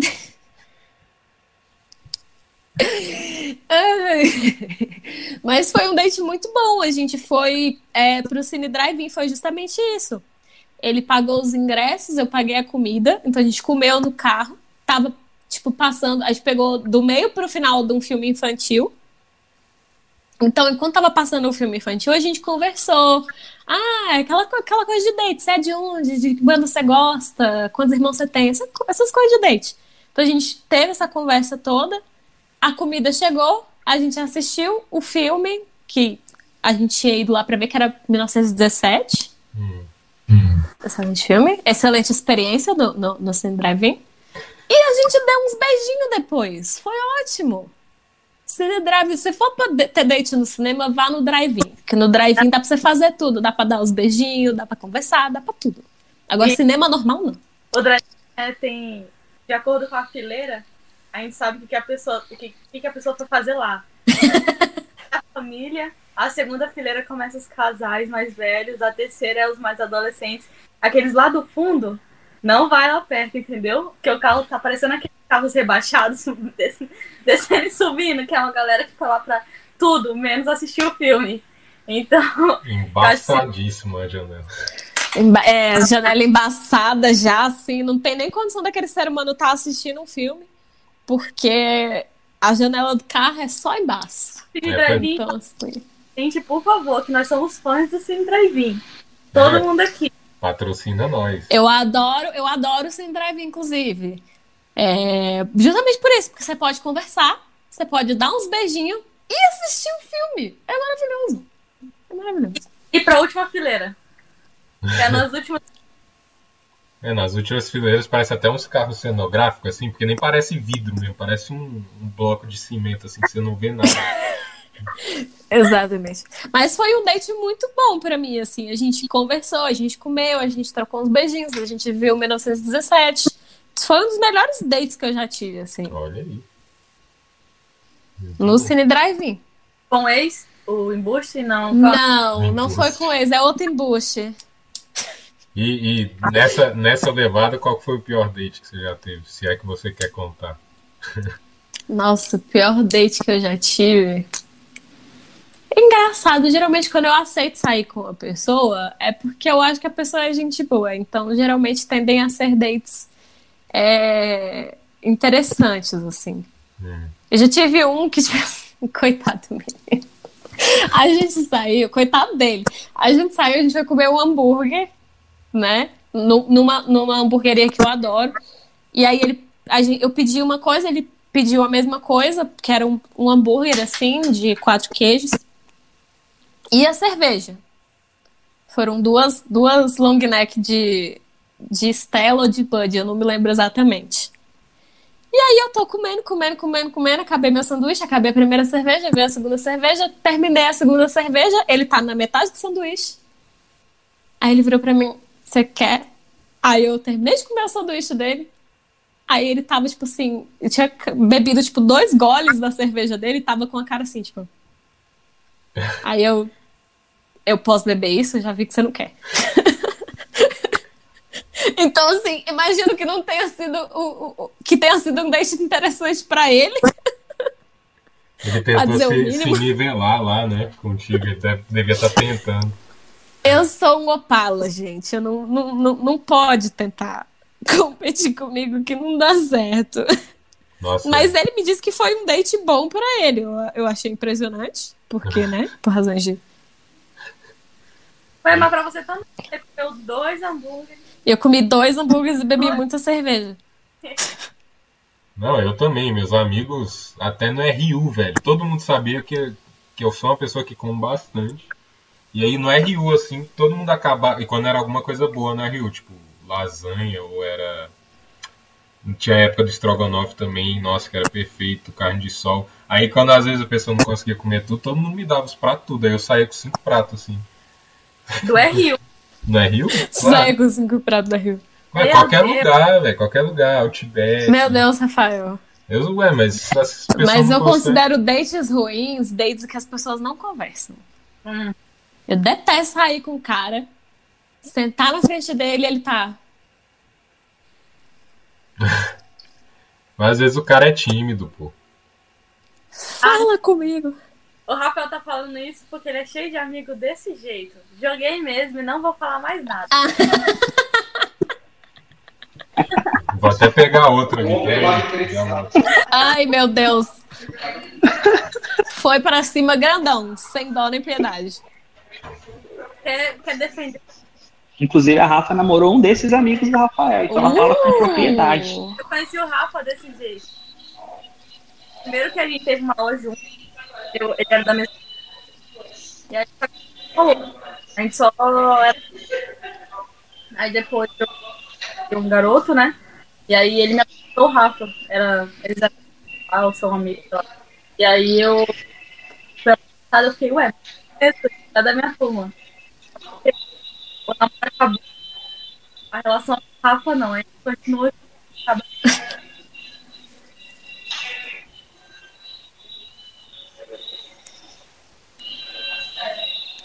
Assim.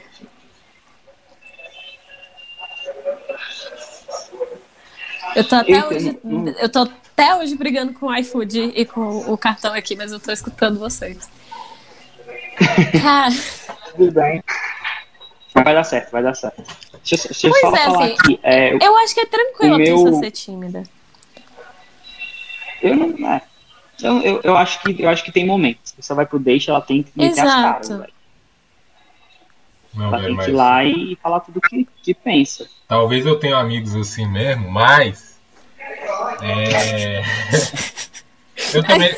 Nossa, o início da minha vida interagindo com outros seres humanos com interesses diversos, amorosos inclusive, foi horrível. Porque eu era justamente essa pessoa, assim, eu tive que começar a tipo ou beber antes de ir. Ou... Meu Deus. É sério, era um nível doente, velho. Sei lá, ter que ter a sorte de estar me encontrando com alguém que fala muito, sabe? Que naturalmente com qualquer pessoa vai falar muito. Tive muita sorte com isso. Mas é difícil, pô. Às vezes eu sei que é pai também, não tem muito o que falar. É só a pessoa é desse jeito mesmo. É tipo assim, eu, porque o date pra mim é pra você conversar e conhecer a pessoa. Se, é- se você conheceu a pessoa, conversou com ela e o negócio bateu, aí você vai lá e dá uns beijinhos. Não é isso? Pra mim é isso. É isso. Entendeu? Então, assim. Quando a pessoa é tímida, mas ela, ela tá participa- participando da conversa que você tá tendo, você não tá falando sozinha, ou, ou você não tá, tipo assim, cal, vocês não estão calados olhando um pra cara do outro, só, tipo. Hum. Você percebe a é, é, é a não é exatamente ser tímido. Porque eu já saí com pessoas tímidas e foi super legal pra mim, porque a pessoa tava comprando as loucuras que eu tava falando, tava na vibe, entendeu? Tava, Uhum. tava no rolê. O problema não é a pessoa ser tímida. O problema é a pessoa ficar muda no date. Aí é. Aí é. Outro podcast sobre, sobre como homens devem agir em date. Como é que é? Fazer outro podcast também. O o primeiro Ah, tá. vai ser sobre pornográfica e esse agora, vai, o outro próximo vai ser sobre. É, como, Vai ter, vai ter um tema só feminino falando mal dos homens. Eu não sei no date, assim. Pode ser no date também, porque se você quiser transar no date, trans também. É, mas eu falo muito pros homens da página que é um investimento eles lerem é, literatura erótica escrita por mulheres. Por quê? Porque aquilo ali é um manual Exatamente. do que que a sua mina vai gostar, sabe? É- é sério, eu juro, eu juro pra vocês. Faz qualquer coisa que tá no conto, tipo assim, ah, você é bonita, e reproduz qualquer, tipo assim, você vai ver que a mulher chega e vai ficar. Vamos. Porque, sério, de verdade. Claro que tem uma coisa das preferências pessoais da pessoa que tá escrevendo em algum nível e tal. É, eu já explorei alguns fetiches meus nos contos. Mas é, é quase um manual de como você lidar com uma mulher aquilo ali. É um investimento para o homem ler literatura erótica produzida por, por, por mulheres. Sabe? Porque a gente está dizendo ali o tipo de toque que a gente gosta, o tipo de coisa que a gente gostaria de ouvir antes. aquela pegadinha no cabelo, aquela pegadinha no queixo, assim, com, com o dedinho assim, ai, olha pra mim, aquela, aquelas coisas de frescura que eu gosto. Não sei se a Rafa gosta, mas eu gosto. Ah, vou que não. então, assim, eu acho que vale muito a pena pro homem ler essas coisas, não só o meu conteúdo, não vou puxar a sardinha só pro, pro meu lado também, né? Mas literatura erótica produzida por mulheres de maneira geral. Porque é um manual, cara, pra você agradar uma mulher, assim, de verdade, que você aprende muita coisa sobre como as mulheres gostam de ser tratadas na cama, lendo literatura erótica produzida por mulheres. Nossa, lembrou uma coisa eu tô eu tô lendo um livro chamado Contos Eróticos do, do Dalton Trevisan. Não sei se você conhece ele. Só que assim, não, não, é, não são contos eróticos, sabe? São contos eróticos, assim, normal. E são contos que tem essa parte carnal, né? E assim, quando eu postei um vídeo, foi um Rios até que eu postei no, no Instagram, é, eu até falo, hum, é, é, livro erótico, sei lá o quê. E eu fiquei, gente. Gente, o que que tem? Você precisa ler, você não sabe disso ainda? tipo, você precisa conhecer, sabe? E aí eu. É, tá aí, agora que eu me lembrei desse livro, e aí fica também a, a, a indicação, porque o Dado Televisão é muito bom. O Rafa, eu sei que ele não. não é porque eu li, uma, eu li umas bizarrices dele, eu não lembro qual que é o livro. o Dalton é muito bizarro. Ele, ele, é, ele, Não é ele que é conhecido como o vampiro de Curitiba? Não é isso? É, é. é esse mesmo. Ele é doido. É, é, tem um. Nossa, ele é doido. Minha, minha, minha antiga orientadora vai me matar se ela me ouvir falando isso, mas é, ele é doido. E tem muita, muitos contos dele que eu acho muito impressionante, assim, que ele, que ele coloca canibalismo no meio, sabe? Exatamente. Ai, eu... Sim, tem umas coisas. É, é, exatamente isso que eu tô falando. É por isso que eu comecei a. Esse é um dos motivos pelos quais eu comecei a escrever. É, eu ficava meio Contos mal naquele bagulho, velho. Eu ficava, meu Deus. E eu não lembro, eu não lembro se é ele, eu acho que não. Mas tem algum cara que meu pai comprou o livro para mim só porque ele achou engraçado, que era tipo o livro do peido. Mas eu acho que não era ele, talvez. Aí talvez. ele comprou, mas eu sempre associo a ele porque a bizarrice dele para mim é tanta que eu associo ao livro do peido. É, essa é a história da minha vida. Essa é a história da minha vida, bizarrices.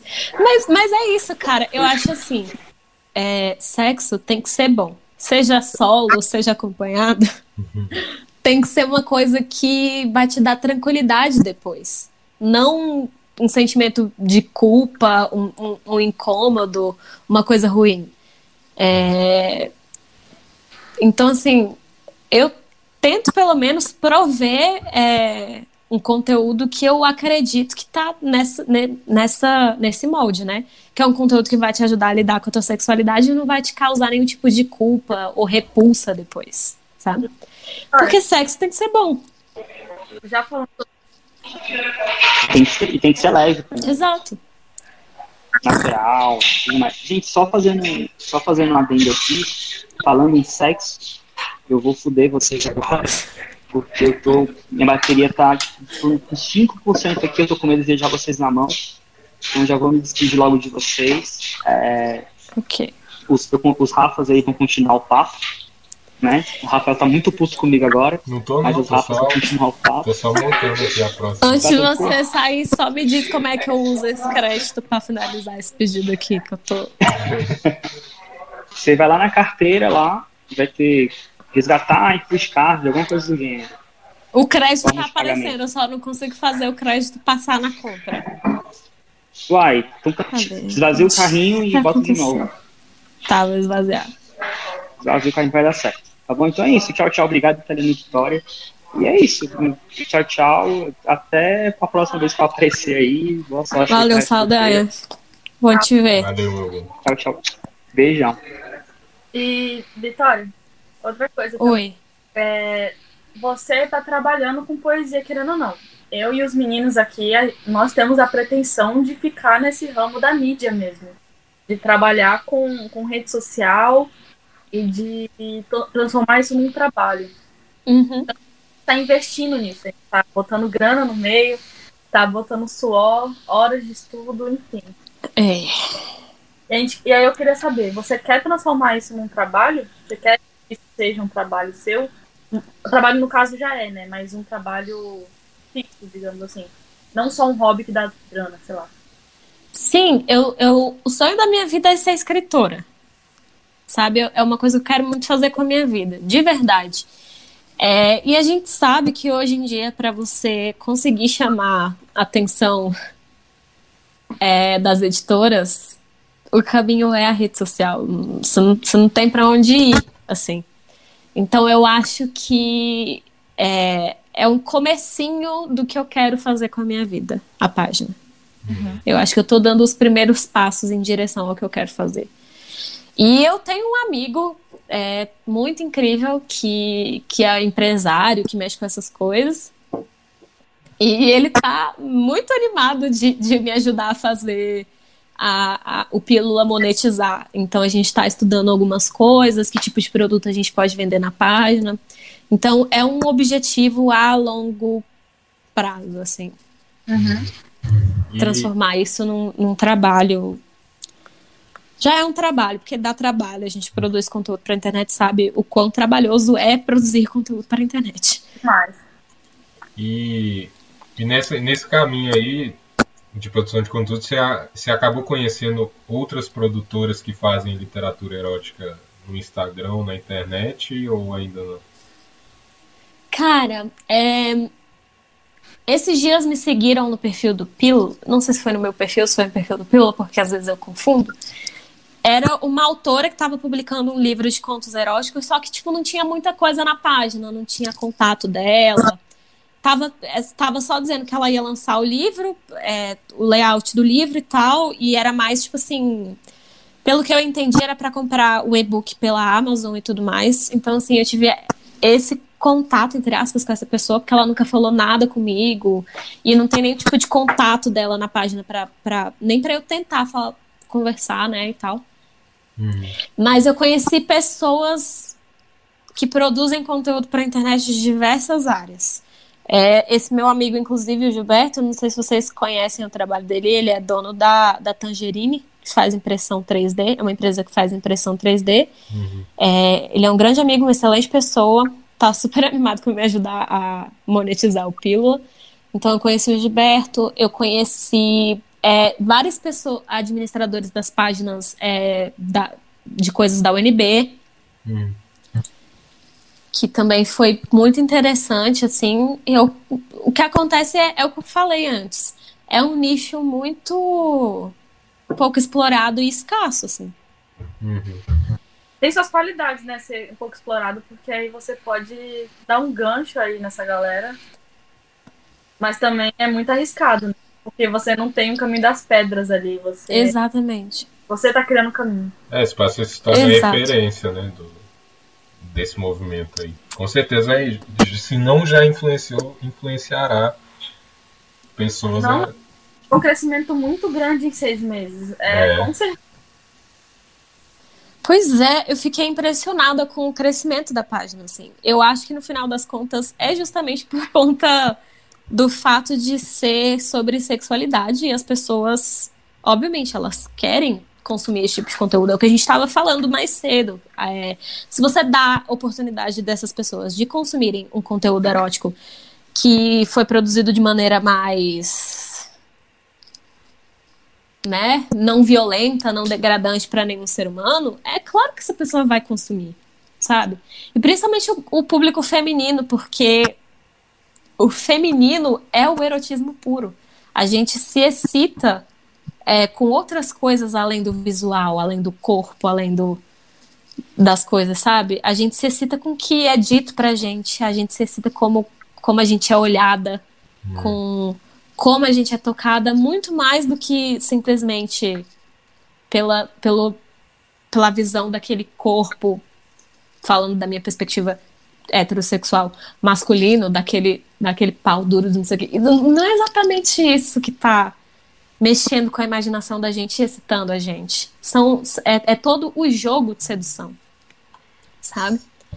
Será que então... é então homem eu acho que é mais. Sei lá, eu acho que é até meio pouco evoluído um pouco, porque é, é aquela coisa, tem um buraco, é muito rudimentar a mentalidade masculina nesse sentido. A mulher é o erotismo, o homem é o pornô. Exatamente. Boa definição. Aspas. Bora botar agora nas redes sociais. A mulher é o erotismo, o homem é o pornográfico. É. É, eu acho que sim. Eu, eu me relacionei com pessoas muito. Muito incríveis. Assim, as pessoas com quem eu, eu, eu me relacionei foram pessoas que tinham essa preocupação de o que você tá sentindo, isso aqui tá sendo bom para você, que tipo de toque te agrada, que tipo de toque não te agrada. Da pessoa parar e perguntar e tudo mais. E seguir à risca as minhas, as minhas indicações, porque quando a gente fala continua, isso tá bom, não é para fazer mais forte, não é para fazer mais rápido, é para fazer do jeito que você tá fazendo. então eu tive, eu acho que eu tive muita sorte de, de, de encontrar pessoas, homens que praticavam a escuta, que estavam interessados em me dar prazer e não só em, em se satisfazerem. Mas eu sou uma mulher de sorte, né? Que eu tive essa sorte de isso acontecer comigo, porque muitas amigas ou é, parentes falam que às vezes o cara não, não tá ligando muito porque ela tá sentindo, porque pro que tá sendo prazeroso para ela e tudo mais. Então, acho que eu tô meio Cher hoje. A minha experiência, citando a Cher, abre aspas, a minha experiência com homens é boa porque eu escolho eles Bem. bem. Assim, não que não passa um cuzão de vez em quando, que passa. Passa um escroto de vez em quando pela, pela peneira, a gente acha que é legal, na hora que passou da peneira é, é, é um, um grandíssimo filho da puta. Mas, sexualmente falando, as minhas experiências foram boas, porque eram pessoas preocupadas com o outro, assim. Pois é, eu acho esquisitíssimo. É, porque assim, eu e a Rafa conhece meus amigos todos, né? Mas eu sou muito diferente, assim, principalmente no jeito que os meus amigos, não só aqueles que a Rafa conhece, mas outros também, falam sobre sexualidade, sobre tudo isso. Oh. E eu sempre achei bizarro homem não querer, tipo, não ligar para o que a mulher tá sentindo, sabe? Tipo, ser um negócio bem animalesco, assim, tipo, ah, eu vou me satisfazer aqui, é isso. Eu acho, sempre achei muito esquisito, velho. Tanto que foi só na faculdade que eu fui entender, tipo, feminismo, todas essas coisas, porque eu, na minha vivência nunca foi. Nunca existiu isso, sabe? Aí quando eu entrei na, na UNB, conheci os Agroboy. E conhe... já fartei já, já conheci algumas pessoas também de, de outros cursos de exatos aí. Aí que eu fui entender que, caraca, velho, o mundo é muito estranho mesmo. O mal do Calete é que ele fica na frente do, do Centro Acadêmico de, de Agronomia, o CAGRO. É, A gente. E conversar aqui, passar na frente daquela. daquela. daquela. aquela espécie de ser humano, né? Não? Aquela, aquela coisa diferenciada. Cara, eu não sei, assim. Eu- o, meu, o meu estilo de homem é muito específico. Eu gosto de nerds, dos caras. Sério, de verdade, que o cara começa a falar de um jeito inteligente a respeito de uma coisa, informado a respeito da coisa, chega e fica assim. Uhum. Belíssimo. Então, tem, tem isso, assim. Eu, eu acho que eu nunca fiquei com agroboy. Amém. Geralmente, geralmente eu fico com gamers e, e. e uns caras assim, muito da tecnologia, essas coisas, bem nerd, assim, geralmente é o que rola pra mim. Roqueirinhos também. Embora eu não goste de muito de cabeludos. É, eu acho que tem muito aquele negócio que tem muita gente que associa a beleza à personalidade também, né? Tem muita gente que É, eu eu sou conheço desse tipo de gente. que olha, sei lá, por exemplo, é. Deixa eu ver. Sabe, imagina qualquer ator de Hollywood que seja considerado bonito dentro daquele padrão lá e. Só que aí Uhum. descobriu-se que ele é um escroto. Aí tem a amiga minha que imediatamente para de achar ele bonito. E tem amiga minha que, mas muito mais, sei lá, amigo homem meu que continua achando o cara bonito, mesmo sabendo que ele é escroto, sabe? Que ele é um escroto. Tem muita essa cultura, né? Você vê ali o pessoal passando no ICC toda alternativa, com uma roupa super diferente, você fala, nossa, a pessoa deve ser super diferente, legalzona pra conversar. Aí tu consegue conversar com aquela pessoa. Aí quando ela abre a boca, Às vezes é um pau no cu. tu fica, cara, que merda. Que merda é? Tô tendo que dialogar, sabe? É, às vezes, às vezes é um pau no cu. A gente se engana, às vezes acontece, gente. Mas, tipo assim, eu gosto muito de caras inteligentes e de caras engraçados. Isso, isso me mata. O meu maior crush da vida é o Jake Peralta do Brooklyn Nine-Nine. Justamente porque ele é um cara inteligente e engraçado. Ele nem é tão bonito assim, o, o Andy Samberg, o, o cara que faz ele. Não, não é assim padrão de beleza Hollywood, mas ele é o crush supremo pra mim, não é nem o ator que faz, é o personagem. Hum. Porque eu gosto, eu, eu associo muito a personalidade. Eu tenho essa coisa bem esquisita, assim. Então, às vezes, quando eu falo que eu acho alguém bonito, as minhas amigas ficam, ficam mas é bonito mesmo? Ou é o seu bonito? Não, pois Que é. tem uma diferença entre a minha percepção de bonito e a do resto do mundo. Mas isso aí é outra coisa. Nossa, o, falando de Brooklyn Nine-Nine, o Peralta no início do, da primeira temporada ali eu achava insuportável. Quase que eu não consegui assistir. Foi a Ana que falou: Não, vai. Você vai começar a Continua, gostar. você vai gostar dele. É, aí você gosta. É muito bom. O Jake, ele vira gente depois que ele se apaixona pela, pela Santiago, né? Não é? Quando ele começa a gostar da Amy, ele vira um ser humano assim, você chega ficando. Aceitável. Mas antes, realmente, antes do date deles, ele é bem chatinho mesmo. Mas é isso, ele é meu crush, assim. Justamente por conta dessa questão de personalidade. É. É, então, eu acho que a gente pode ir finalizando duas horas numa conversa muito top. E aí a Rafa vai fazer as perguntas finais, que a gente tem tipo um jogo de bate-bola, jogo rápido, assim, pra fazer pra todos. Se prepare, porque são perguntas profundas que O machucam, famoso ping-pong. machucam a alma. Mentira, não machucam não, mas é só difícil responder. Mas vai lá, Tá Rafa. bem. Pergunta. Qual é a qualidade que você acha que todo mundo deveria ter ou aprimorar? Todo mundo deveria ter ou aprimorar. Escutar os outros. Empatia. Segunda pergunta. Qual acontecimento na sua vida te ajudou a ser quem você é hoje? Um acontecimento da minha vida que me ajudou a ser quem eu era hoje. Ah, quando eu sofri slut shaming no ensino médio e eu percebi que as pessoas iam falar mal de mim de qualquer jeito, então eu podia ser quem eu quisesse. E qual é a próxima pessoa que você acharia legal a gente chamar pra trocar uma ideia aqui no Pera? O meu amigo Gilberto, do, da, da Tangerine. Ele é uma pessoa super inteligente, super novinho, assim, e já super bem sucedido, que tem umas, umas ideias muito loucas, assim, a respeito do mundo e de como as pessoas convivem em sociedade. Vale muito a pena escutar aquele garoto falar. Anotadinho. E eu vou adicionar uma pergunta aqui também, que a gente está nesse meio literário aí. Você tem algum livro, alguma série, alguma coisa que você assistiu recentemente que você gostaria de deixar uma indicação aí? Você não vai gostar, Rafa. Tudo bem. A gente conversou sobre isso. Ah, sim, não, Mas- não, não. Não permito, tô brincando, pode. A gente conversou sobre isso, Rafael não vai gostar. Mas é, eu li os livros é, que inspiraram Bridgerton. E, assim, eu gostei. Eu não gostei muito, mas eu gostei. Então, eu acho que, na perspectiva do erotismo, é interessante Ai, olhar. E a série eu gostei bastante. Assim, eu sei que o Rafael não gostou, mas eu gostei bastante. Foda-se. assistindo uma Impressionante quando, como aquele homão da porra não consegue aguentar cinco minutos de transa, velho. eu fico muito estressada. Ele, ele acaba muito rápido, eu fico. Foi isso? Não, Foi, era é, isso? é Foi porque isso, príncipe? eu sou um ser humano muito chato, sabe? Eu já sei, eu já tenho essa noção.